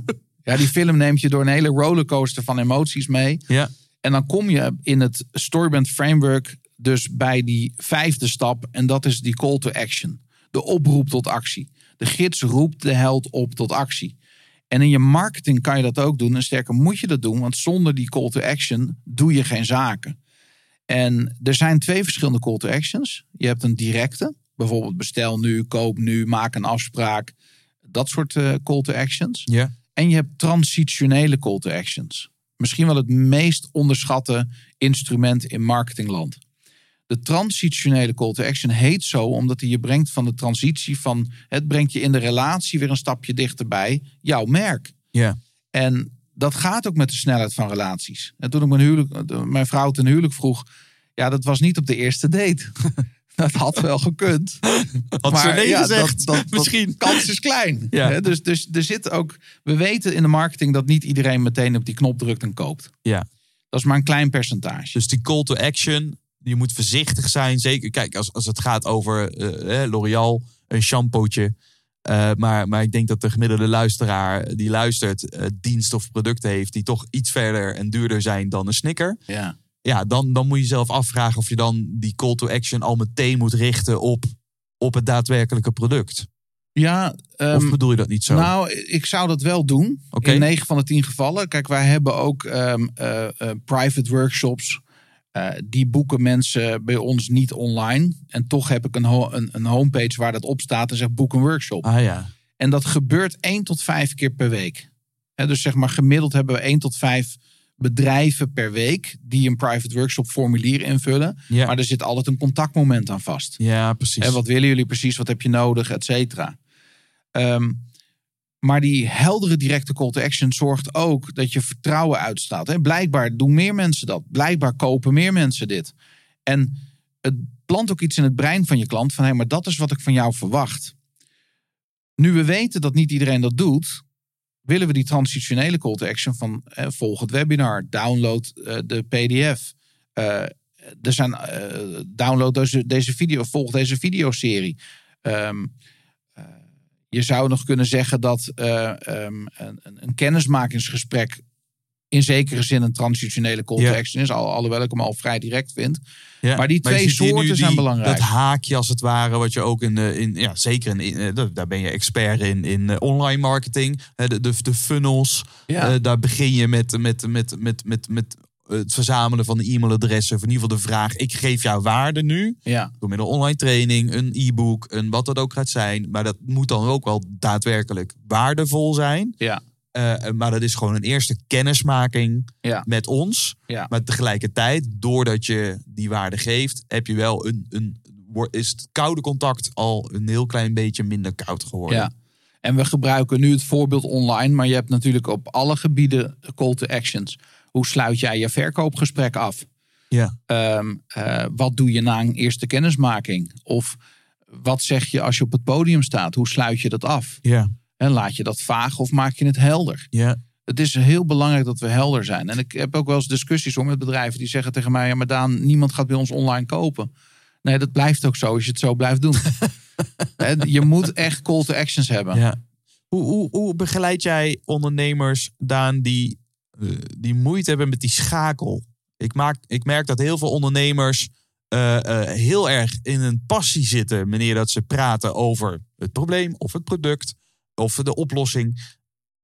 Maar dan ineens, weet je wel, zo aan het einde van een keynote, dan denken ze, kut, weet je wel, ik moet die call to action nog ergens kwijt. Ja, ja. En dan wordt het of soort van weggemoffeld. Dat je Klopt. soort laatste slide hebt. Nou, kijk hier ook linken op LinkedIn ja, misschien. ja, ja. Eh, dus dan wordt het dan is, dan is niet heel powerful. Ja. Of je denkt ineens, ah, nu komen we een sales pitch. En eh, ja, een speciaal voor jullie. Alleen vandaag. Eh, en dan denk je ook weer, ja, zeker in Nederland. Weet je, in Amerika doen ze dat zo met verven. Dat je Ja. er nog gewoon in mee wil ook. Maar je ziet Ja. hier in Nederland dat dan mensen, mensen staan gewoon op. Weet je wel. Oké, dit is voor mij een moment om gewoon koffie te gaan halen. En Ja. naar mijn eigen gezeik te luisteren op het toilet. Nou ja, de vraag is of je die call to action überhaupt aan het eind van je speech moet doen of niet eh, veel eerder.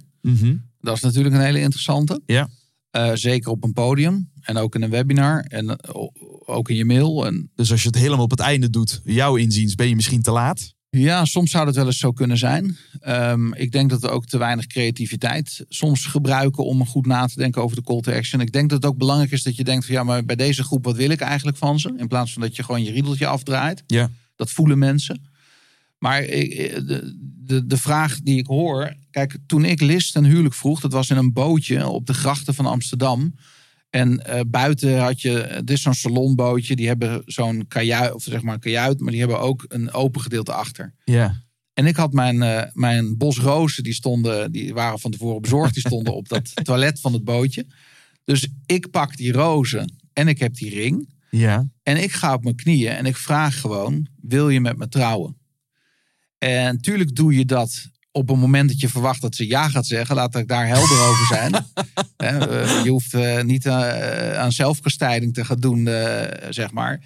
Maar ik, zakelijk gezien heb ik wel eens het gevoel dat mensen hun klant een huwelijk vragen met: eh, Lieve eh, Glenn, zou jij alsjeblieft, Wellicht. Misschien, Ooit. ja, het hoeft niet hoor. Nee, ja, als, als Maar- het niet uitkomt nu, dan kan Ja. ook een ander moment. Ja. Maar zal ik, zal ik het morgen nog een keer vragen? Ja, precies. Ga door. Ja. En, en, en, en die onzekerheid, die angst voor afwijzing, of wat het ook is, die weerhoudt ons van die duidelijkheid. En duidelijkheid wint altijd. Ja.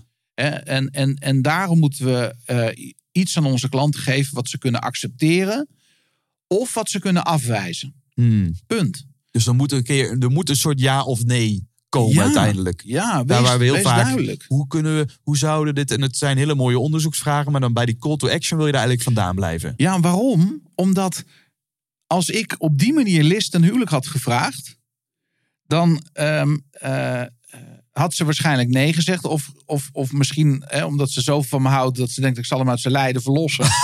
maar, maar dit gaat er niet worden. Hè? Ja. Maar ehm, eh, ik denk dat wij, zeg maar, laat ik het zo zeggen. Als ik Liz op die manier ten huwelijk had gevraagd, dan was dat lang niet zo krachtig overgekomen. Eigenlijk communiceer je geen bescheidenheid. Je communiceert onzekerheid. Ja. ja. En in onze marketing moeten we dat niet willen. Als je op dat podium staat om nog even naar jouw voorbeeld te gaan. en je komt bij die call to action. wees dan glashelder. En ja, daar is maar een klein gedeelte in die zaal wat daar misschien gebruik van maakt. Dus, dus je kan nog zeggen van misschien moet ik wel een directe en een transitionele call to action allebei doen. Maar wees duidelijk. Ja. Want daarmee communiceer je, ik geloof in mijn product. Ik geloof ook dat het jouw probleem op kan Ja. lossen. En je helpt dus die klant naar een keuze te maken. Ja, En dan is nee een heel prima antwoord. Ja, want anders prima. had je daar eh, misschien nog heel veel andere gesprekken mee gehad. Eh, al die kopjes koffie, man. En dan nogmaals, hè, eh, eh, ik herken dat heel erg in het ZZP-wereldje. ja. Ik ben heel blij geweest dat ik als jonge gup, toen ik net kwam kijken, met mensen kopjes koffie mocht drinken. En dan geen idee waar het naartoe ging. Maar ik vond het al vooral heel leerzaam en inspiratievol om met Ja. mensen te hangen. ja. Eh, maar, maar op een gegeven moment, ja, weet je, als het, het gaat, het- die dingen zijn bijna nooit ergens op Nee. uitgekomen. Nee. Zullen we misschien ooit een keer wellicht samen gaan werken? Maar er was geen plan, er was geen duidelijke call to action. Terwijl de mensen in de lijn zeggen: Glenn, ik heb nou iets gaafs, dit en dit en dit en dit. Hoe klinkt dat? Ja, En, dan, en dan denk ik, ah, maar dit is, dan zeg ik of nee, want ik ben nu met andere dingen ge- bezig. Ja. Of ik zeg, wauw, wat toevallig. ja, Ik ben, nee, nee, nee, nee. Nou, laten we gaan zitten en kijken hoe we dat gaan doen. ja. En het, ik- ja, ik, ik roep dit nu en ik denk, hoe logisch, maar ook weer hoe niet logisch. Ja, precies. Om het ook te doen. Ja, nou ja, dat- ik ben blij dat je dat aangeeft. Kijk, als iemand tegen mij zegt, eh, vooral op LinkedIn, eh, krijg ik wel eens van dat soort berichten, dan word ik gelinkt. En dan komt die kop koffievraag. Ik zeg tegenwoordig van, maar waar wil je voor af? Wat is je doel? Ja. En, en ehm, eh, soms bel ik zelfs op. Van, hey, bedankt voor je uitnodiging, maar wat wil je precies? Ja. En eh, ja, ik denk dat we iets voor elkaar kunnen betekenen. Ja, denk je dat je wat voor mij kan betekenen? Of dat ik wat voor jou kan betekenen?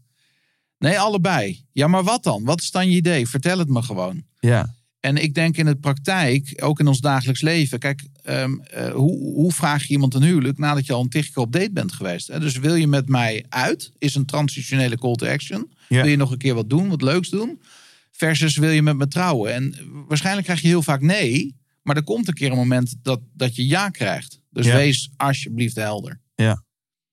Ja, dus of, of je bent de waaghals en je vraagt heel vaak en dan krijg je heel vaak nee. Ja, Ja, of je bent een beetje de sukkel, dat, dat was ik op de dansvloer, eh, Daan, zal ik je eerlijk vertellen. ja. Ik, ik, ik durfde de call to action gewoon niet te maken, omdat ik Nee. zo bang was voor een afwijzing. ja maar dat is ook Dat hartstikke ik, dat, spannend. dat ik dat heel erg bij die ander liet. Ja. Dat was zo erg dat in een vrijgezelle periode iemand met mij mee naar huis ging. Letterlijk. Oh, zullen we nog even. Oh, ik moet ook die kant op. Weet je met de fiets in de hand terug naar de studentenkamer. Oh, zal ik anders nog even iets bij je komen drinken? Zo. ja. En dat, dat je gewoon naast elkaar in bed ligt. En dat ik nog steeds niet Nee. de call to action durfde te doen. Ja. echt iemand nog even zich omdraaide. Zeg, ga je me nu nog neuken of wat? Ja, nee, dat, dat, dat, dat, dat hebben denk ik meer mensen. Oh man, Ja. dan denk ik echt van jezus man, wat ben ik daar wat, wat lastig. Hè? Maar dat is, dat is denk ik wel een reden. En sorry voor deze uitspraak. En ik zal ook heel eerlijk zeggen, de vrouw nuanceerde. eh, de, de, die zei niet, dat zou heel masculien zijn. Ga je me nu nog neuken of wat? Nee. Ze zei, je mag me nu wel gaan zoenen. Ja, ja. Daar was ik heel blij mee dat, dat die uitspraak. Oké, oké, nou daar gaan we dan. ja. Eh, maar het, is dus die, het gaat dus wel over de persoonlijke angst van een ondernemer. Ja, heel veel. En ik kan me dus voorstellen dat, eh, eh, misschien een, daarin een filosofische vraag. Wanneer ben je als ondernemer daadwerkelijk klaar om die gidsrol te pakken? Want laat ik eerlijk zijn, heel veel mensen zitten gewoon nog zo in, midden in die eigen heldenreis. Ja, Dat ik dan denk, ja, je wilt al heel veel. Maar jongen, take it easy. ja.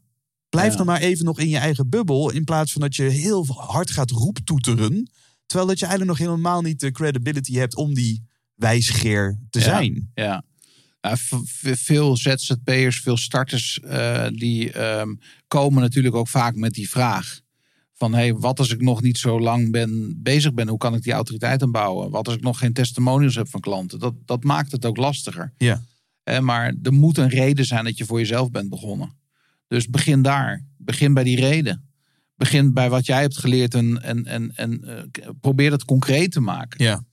Kijk, als jij naar een eh, supermarkt gaat en je staat er met je boodschappenkar vol. eh, Het zou het ook heel raar zijn dat er geen kassa's staan.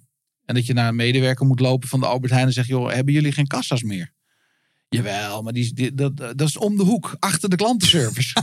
dat zou toch belachelijk zijn? Ja. En to- dat vinden we heel logisch bij de supermarkt. Maar waarom doen we dan zo moeilijk in het zakenverkeer? Ja. Dus he- helderheid, duidelijkheid wint altijd. En wij hebben als mantra bij Storyband...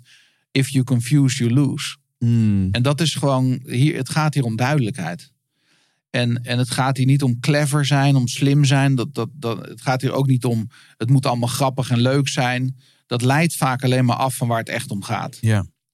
En dan kom je dus, als je die call to action hebt gehad. ja, dus we hebben de held. We hebben het probleem van de held. Jij bent de gids. Ja. Die gids heeft een plan. En die plan, nou, daar ben je duidelijk over. Het komt tot een oproep tot actie. Precies. Moeten wij praten met elkaar, ja of Ja. nee? Eh, nou, en dan eh, daar pakken we het op. Nummer zes. Ja, dat, dat, dat voorkomt mislukking. En dat leidt tot succes. Zeven. Ja, dat is zeven. Dus mislukking zes, succes zeven. Ik pak ze even allebei tegelijk. Want in de film, waarom hebben we een film? Waarom hebben we een verhaal? Zolang we voelen van, hé, hey, dit kan twee kanten op gaan, is er een spanningsboog. Ja. En eh, zelfs zo sterk in onze psyche, dat als we die film voor de tweede keer kijken, we nog steeds bij Rocky Voelen we weer. bij Rocky kunnen we weer denken van zou het nog lukken of niet? Ja. Ja. maar je weet al dat, dat hij gaat winnen, toch? Dus, dus dat is, het is zo'n sterke behoefte van de mens. Ja. En het is, dat laat weer zien dat we niet rationeel zijn. En dat laat weer zien dat we nog een reden hebben om dit toe te passen in onze marketing. Nou, die mislukking, dat is ook iets net als het probleem waar we liever niet over lullen. Ehm, Nou ben ik zeker geen voorstander van Amer- Amerikaanse tafereelen... Waar, waar een tandarts op zijn website zou mogen zetten van... hey, als jij geen klant bij me wordt, vallen alle tanden uit je mond. Hè? Oké. In, Ja, in Amerika heb je natuurlijk van die- dat soort... eh, ja, de billboards langs de weg. Ik ben je advocaat. Heb je een ongeluk gehad? Bel me. Ja, Better? Call Saul, weet je wel? Dat soort ja. eh, slogans. Ja, dus daar mag je natuurlijk die mislukking vanuit een cultuur heel sterk neerleggen. Maar mislukking is een universeel principe. Alleen je moet hem wel doseren. Ik zeg altijd, als je een brood gaat bakken, heb je meel nodig. Dat is het succes. En mislukking is het zout. Dus als ik een brood eet en er zit geen zout in, zal ik het absoluut merken. Als er te veel zout in zit, ga ik het nog meer te merken. eten. Dat is niet meer te eten. Ja. Dus marketing die alleen maar gaat over mislukking, dat willen we niet. Maar je mag best wel iets vertellen over van wat er op het spel staat. Ja. Want als er niets op het spel staat, waarom zou ik dan zaken met je doen? Ja. En waarom zou ik jou inhuren om mij te leren te spreken of op het podium beter? Ja, wat staat er op het spel? Dat ik de volgende keer weer bloednerveus ben. Ja. Dat ik de volgende keer misschien niet meer uit mijn woorden kom. Dat mijn boodschap niet uit drie punten, maar uit veertig punten bestaat en niemand, iedereen in slaap valt. Ja. Dat staat er op het spel. Dat is de mislukking. En ehm, in je marketing wil je daarover nadenken. Wat is de mislukking die jij je klant helpt voorkomen? Ja. En wat is het succes waar je klant naartoe leidt? En dan kom ik ook meteen bij het laatste punt. Kijk, dat succes is het allerbelangrijkste. Want dat is natuurlijk waar die klant naar, uiteindelijk naar op zoek is. Naar het succes.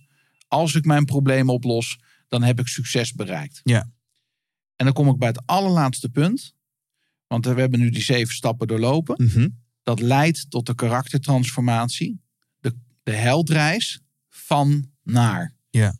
En denk daar eens goed over na, zou ik eh, tegen de luisteraar willen zeggen. Voor jouw eigen merk, voor je eigen product en dienst. Welke transformatie kun jij beloven aan je klant? Dat als je bij mij klant wordt, is dit wat je wordt. Dus dat gaat dan veel meer over identiteit dan Ja. over Ja. wat je doet of kunt. En het hoeft maar één woord te zijn. Hè? Zoals? Van onzeker naar zeker. Hmm. Van, van, van, van futloos naar fit. Ja. Van, van eh, ehm, eh, een mislukking naar succes. Ja. En dat ga je niet zo zeggen in je marketing. Hè? Word klant, want je wordt hè, mislukking wordt echt tijd dat je klant wordt. Je, je communiceert dat niet op die manier. Maar, wel- als je dat besloten hebt, ga je anders spreken. ik, vind het, ik vind het super waardevol. En het, iets wat in mijn hoofd opkomt, ik weet niet of je het zo, zo gebruikt. Ik, ik voel haast ook dat we dit soms vergeten als iemand dan daadwerkelijk klant is geworden. Ja, Dus iemand bij die call to action zegt ja, ik wil. ja, En daarna gaan we, gaan we alsnog zeg maar, helemaal die materie in. ja. En dat zie je vaak nu ook met bijvoorbeeld online academies en zo. Mensen die online kon. En dat we dan zien dat echt maar nog, nog minder dan 10% van de mensen überhaupt op Ja. die online portals eh, dingen doen. ja. Dus je hebt iets ingekocht, ja. wat ontzettend gaaf is. Maar omdat ik die pain en gain werd soort van benoemd in, dat, in die hele funnel naar die koop toe. Maar Mm. nu heeft de eindgebruiker heeft toegang tot al die dingen. Ja. Ja, en heb ik eigenlijk geen flauw idee waarom dat ik op dat platform nog Nee. dingen moet gaan zitten doen. Nou, daar heb ik wel nog even een hele eh, concrete tip over. Want eh, dit is natuurlijk een groot probleem met online eh, trainingen, et cetera. Mensen beginnen enthousiast. Waarom? Omdat ze een belofte hebben gehoord van transformatie en denken ik koop. Ja. Maar daarna hebben ze die gids nodig. Want ze zijn eigenlijk helemaal niet gewillig en bereid om te veranderen en om die stappen te maken. En dus, dus hoe bak je in je product je gidsschool? Ja. En een van de dingen die je kunt doen als jij trainingen verkoopt, online trainingen, is ja, maak een, een geautomatiseerde mailcyclus met korte videootjes, waarin er even dat contact weer is wat ze hadden aan het begin. Van hé, hey, ik weet hoe het is om nu door te zetten. Eh, hoe, en, en, en herhaal, ik had laatst een mail. eh, wij hebben zo'n mailcyclus bij onze online training van Storybrand. Ja. En in een van die mails zeg ik: Ben je achterop geraakt? Ben je niet zo ver als dat je zou willen zijn? Dat gebeurt ons allemaal, want eh, life happens. Dit zijn de drie stappen die je kunt nemen, plan, om weer back on track te komen. Pak nu je agenda en blok tijd deze week dat je eraan gaat werken. Nou, en ik weet even niet meer uit mijn hoofd hoe mijn drie stappen plannetje eruit ziet, maar, Ja. Eh, Maar in ieder geval, je geeft me, dus die reis die continueert zich als het ware Ja, daarna. En die, en, 100%. en die doe je dus misschien een aantal keer Ja, in die volledige klantenreis. In plaats van, oh, we hebben de marketing nu op orde en dan, dan forget about it. Ja. Ja, ik ging een keer met een directeur van een machinebedrijf naar Duitsland. Een ronde maken langs klanten. En wat zagen we? Ze kopen een machine van 10.000, 15.000 euro. Maar er zat niet bij wat het stappenplan was wat ze daar moesten doen. Dat was voor hun zo logisch dat ze er niet over nadachten. Toen, ze, toen hij die feedback kreeg, dacht, schaamde hij de ogen uit zijn kop. Van, van hoe simpel kan het als ik gewoon zeg van joh. Sterker nog, als iemand hem af heeft gerekend, kun je al de mail sturen en zeggen: dan en dan wordt je machine geregeld, ge- bezorgd. En stap 1, pak hem uit. Stap 2, volg de instructies. stap 3, en je zult je verbazen hoe fijn dat mensen dat vinden. Want Ja. anders moeten ze zoeken. Ja. Ik zit ook te denken aan IKEA way of things, weet je wel? Ja. We kunnen vinden van IKEA wat, wat we vinden, maar het is in ieder geval super simpel. Ja, Wordt duidelijk gemaakt wat we te doen hebben. ja. En dat we dan daarna boos worden dat dat ene klote dingetje er niet bij zit. Ja. Dat, dat is, ja. dat Maandagochtendproduct. Ja. Oh, wauw. Wat, wat een hoop content, Daan. Ja, Wat gaaf. Ja. Ik kan me heel goed voorstellen dat jij eh, als zo, zo blij als een konijn in dat vliegtuig zat. ja, Eh, en, en, en wat ik zo gaaf vind, is dat dus eigenlijk wat we nu besproken hebben, is een derde van het boek. Ja. En, en de andere twee delen gaan over die implementatie. ja, klopt. En dat vind ik zo, zo gaaf. Dat het, dat ik, ik, ik las, ik zal je ook eerlijk zeggen, hè, met de twaalf stappen naar de held en zo. Dus dan, Ja, dan ja. dacht ik van, ja, oké, het is gewoon een mooie reframe, maar niet vernieuwend. Nee, Maar daarna komt, komen die implementatiestappen. En die zijn zo concreet ja, dat ik, eh, ja, als je dit luistert en je bent, je bent er nog steeds en je vindt dit gaaf, dan, eh, dan, dan koop dit boek. Dan heb je eigenlijk alle kennis al voorhanden. zeker weten. Eh, dus dan ben je een paar, eh, paar tientjes ben je klaar. Ja, Nou ja, en als je daarna nog meer hulp wilt van nou, de, de gids, dan, eh, dan kunnen mensen checken op storybrand.nl. ja, klopt. Is dat de manier om, ja, eh, om jullie te vinden? storybrand.nl, perfect. Ja, Top. daar vind je alles. Maak een connectie aan met Daan. Ja. Eh, dat, dat kan ook gewoon. Hè? Zeker, Eh, op LinkedIn ben je actief. absoluut. En, en wat gaaf is, is als je dit luistert, dan kun je een paar boeken winnen. Ja. Je, je hebt een aantal boeken meegenomen, Ja. waarvoor dank. Ja, dus ik maak altijd een post op LinkedIn. Als je daar even naartoe gaat en, en, en iemand tagt. Ja, Kan een je eigen bedrijf zijn of, eh, of een collega. Maar als je zegt van joh, iemand die dit nodig moet hebben. ja, eh, eh, en je mag ook iemand anders zo gek krijgen om jou zelf te taggen. Maar je Ja. mag niet jezelf taggen. nee, precies. Maar tag iemand. En dan zoeken wij wel een paar mensen uit die dat boekje Ja, wees de gids voor iemand anders. De wees de, ja, dat vind ik mooi. Wees de gids voor iemand anders. Ja. Ja. Daan, misschien tot slot de vraag. Wat, wat, heb jij, wat ben jij zelf anders gaan doen sinds dat je dit, deze methodiek Ja. implementeert? Ja, ik, ik- denk een aantal dingen, maar ik zal er eentje kiezen. Wij, wij zijn eh, ons bewust geworden van het feit dat we de gids zijn en niet de held. Ik zal je een voorbeeld geven. Ik Mhm. weet nog dat ik gecertificeerd werd in Nashville. En ik vloog terug en ik moest meteen, eh, dat was qua timing helemaal ruk. Maar ik stap het vliegtuig uit en ik moest meteen een presentatie geven. Aan de andere kant van het land. Ja. Ehm, en ik heb die presentatie in het vliegtuig helemaal verbouwd. Ehm, er waren drie marketingbureaus uitgenodigd. Ze hadden al een keuze gemaakt voor een van die marketingbureaus. Maar door een klant van ons die zei van je moet met Daan gaan praten. Gun hem een kans. En ik zie nog die marketingmedewerkers met de directeur zitten. Nou, die directeur die had dus uit beleefdheid mij Ja. uitgenodigd. En die twee jongens die zaten daar met hun armen over elkaar. Zo van, nou, Let's, let's get ja, it on with. zonde van onze tijd. We hebben de handtekening al bijna gezet. En ik geef die presentatie. En in die presentatie ga je normaal gesproken, ik weet niet of jij dat ook kent, ga je vertellen, ja, we bestaan zoveel jaar, we hebben zoveel medewerkers en dit is ons pand en we hebben deze klanten en we hebben dit al gedaan. We zijn aangesloten bij en we hebben certificaat hub en we zijn dealer van. En ik, ik overdrijf, maar eigenlijk is dat waar onze hele presentatie mee begint. Hmm. Dat heb ik er allemaal uitgesloopt. Ik heb gewoon gezegd, ik ben Daan van Schmid Communicatie, een online marketingbureau uit Leusden. En we hebben klanten in heel Europa. En, en, Punt. En, en- ja, en, En door. we bereiken daar heel veel hele mooie resultaten voor. Ja. En toen ben ik meteen begonnen over wat ik zag bij hun, wat het doel was. Dus wat willen ze bereiken? Mhm. De held die het doel heeft. En toen ben ik de hele riedel langs gegaan van Storybrand, wat ik net heb zitten uitleggen. Ja. Ik heb daar mijn presentatie op gestoeld.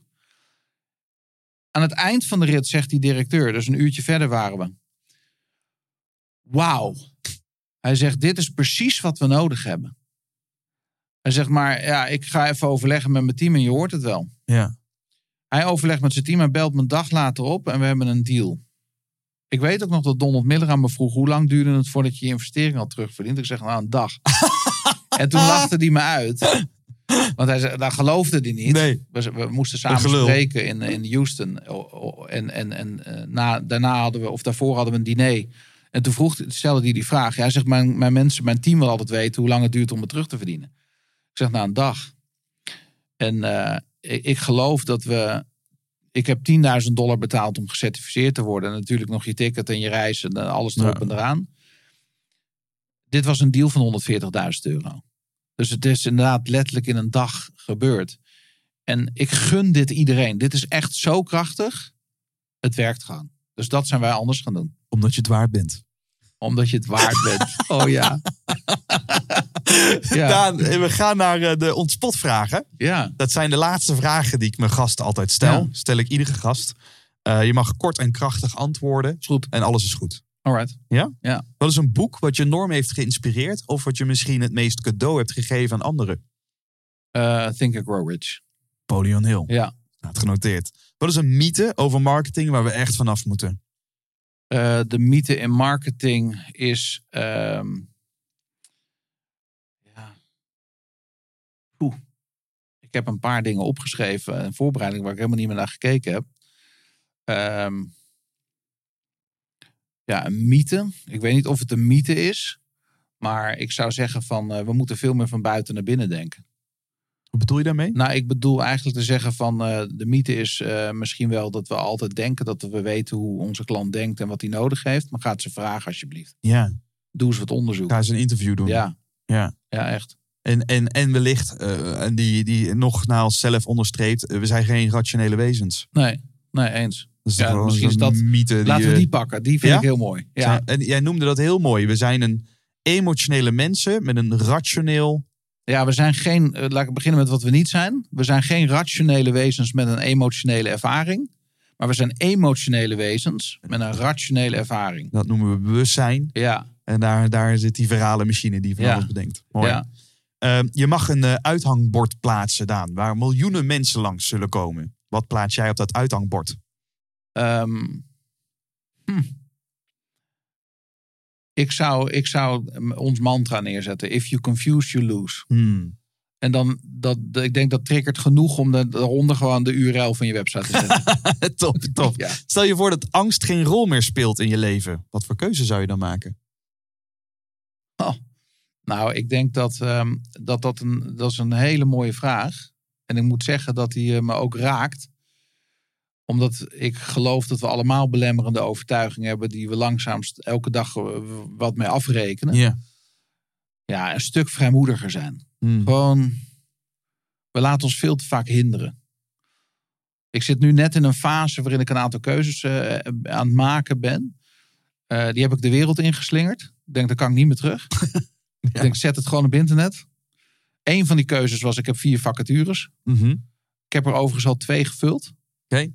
En eh, toen ik die vacatures plaatste, dacht ik, hoe ga ik dat in hemelsnaam betalen? ja, want het kost geld. Ja, Maar ik denk, nee, de visie is groter dan de kosten. oké. Eh, als je plannen maakt, moet je niet naar je bankrekening kijken. Want dan maak je altijd de verkeerde keuzes. Hmm. Je moet gewoon gaan. En dan, dan komen de dingen op je pad. En die voorziening is daarna. Dat komt daarna. Dat komt niet daarvoor. Ja, dus het geld is een gevolg van die visie en de uitrol daarvan. Altijd. Ja. Altijd. Het geld rolt naar de mensen die de plannen maken. Ja. Mooi. Dat, dat, is, dat geloof ik. Wie is voor jou persoonlijk een idool of inspiratiebron? Ja, ik, ik, ik, ehm, heel veel mensen. Ik kan van iedereen wat leren. Dat, dat, dat, dat eh, zeker.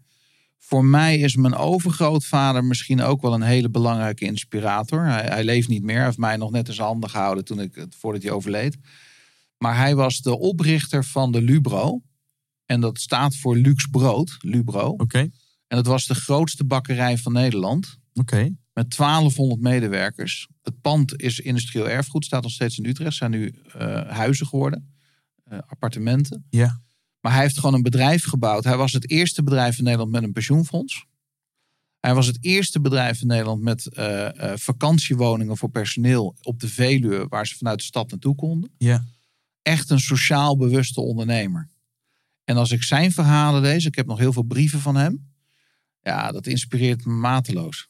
Ja, Mooi zeg. ja. Mooi, zou nog een hele podcast over kunnen vullen als ze zouden echt- ik willen. ben er nu een boek over aan het schrijven. Echt waar? Ja, ja. Oh, dus het, het, het is echt bijna af. Het gaat, het gaat, gaat eraan komen, Ja. dat, dat mooie verhaal. ja, Kijk er naar uit. ja, dat is echt heel cool. Je mag een nummer in de over spreker gesproken jukebox stoppen. Ik vraag bijvoorbeeld sprekers een anthem die ze graag luisteren voor of na het spreken. Ja. Nou, wellicht heb jij, eh, welk nummer voeg jij toe? Oh, wauw. Ehm,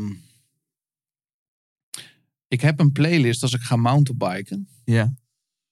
Dat, dat, dat zit helemaal vol met alle, allemaal sportnummers.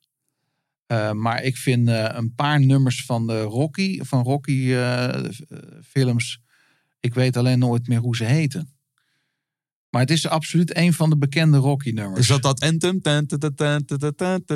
Ja, nee, er is nog één van die. Ehm, is het niet In The Burning Heart? We zoeken, hem- ja, hem dadelijk even dat op. dat hem is. En dan... eh, En dan eh, Echt zo'n lekker nummer. die, die gaat, dat is jouw pombab song. Ja, joh. Ja, dan ga je hard. Ja, ja. Dat luistert voor een webinar Ja, dan of ga ik zo. gewoon door de verzuring heen. ja. Lekker, top. Voegen we die toe. De laatste vraag is de college toevraag. Eh wat zou jij een beginnend spreker, informeel of formeel, als, als advies willen meegeven? Wat is een mooie eerste stap? Ehm, ik vind, als je spreekt in het openbaar, dat je een enorme verantwoordelijkheid hebt voor de mensen die in de zaal zitten. Dus ik zeg, bereid je absoluut ongelooflijk goed voor. Of, dat kan ook, is eh, zorg dat je super geïnspireerd bent.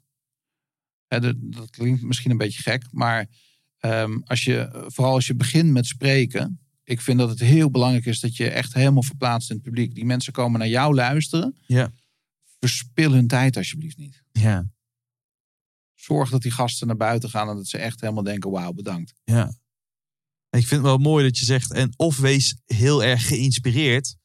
Want als jij dat bent, straalt dat natuurlijk af op het publiek. Ja, Ik herken, ik herken namelijk iets van mezelf toen ik net kwam kijken en natuurlijk heel onzeker was over wat kom ik hier nou zeggen. Weet je wel, Ja. met allemaal mensen die mijn ouders hadden kunnen zijn. ja, Maar ik was in ieder geval wel heel erg vol ja, van, van dat wat ik kwam delen. ja, super. En dat, en dat komt dan over. Dan, Ja. komt dan zit daar en dan ik, oh, er zit een integriteit, er zit, Ja. een, zit een enorme energie.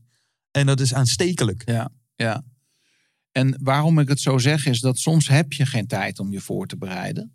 Maar als jij geïnspireerd leeft, ben je altijd klaar om op het podium te staan. Dan kan iedereen altijd een microfoon in je hand drukken. En kan je altijd eh, er zijn voor andere mensen. Want dat is wat je doet als je gaaf hebt om te spreken. Dus ja, je moet gewoon eigenlijk altijd klaarstaan om op een podium te staan. Ja. En ga eens op zoek dan wat die Ja. inspiratie Ja. die ook voor jou is. Ja, Daan, dankjewel voor dit gesprek. ja dankjewel. Jij, jij bedankt voor de uitnodiging. Superleuk. Hallo lieve luisteraar, je bent aan het einde gekomen van deze aflevering en ik wil jou heel erg bedanken voor het luisteren. Ook de gast van deze aflevering wil ik van harte bedanken voor alle waardevolle inzichten. En vond jij het nu ook een waardevolle aflevering? Laat me dat dan weten.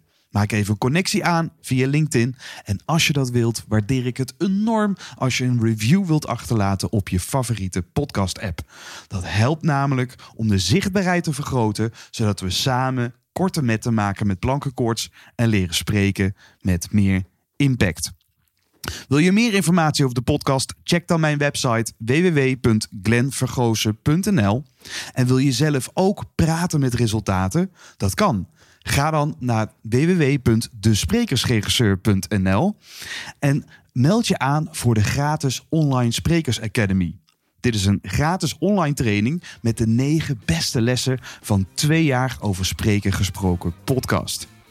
De missie van de Over Spreken Gesproken podcast is om jou te helpen je stem te vinden, zodat jij anderen kunt inspireren datzelfde te doen. Ik wil je heel erg bedanken voor het luisteren en graag tot de volgende aflevering.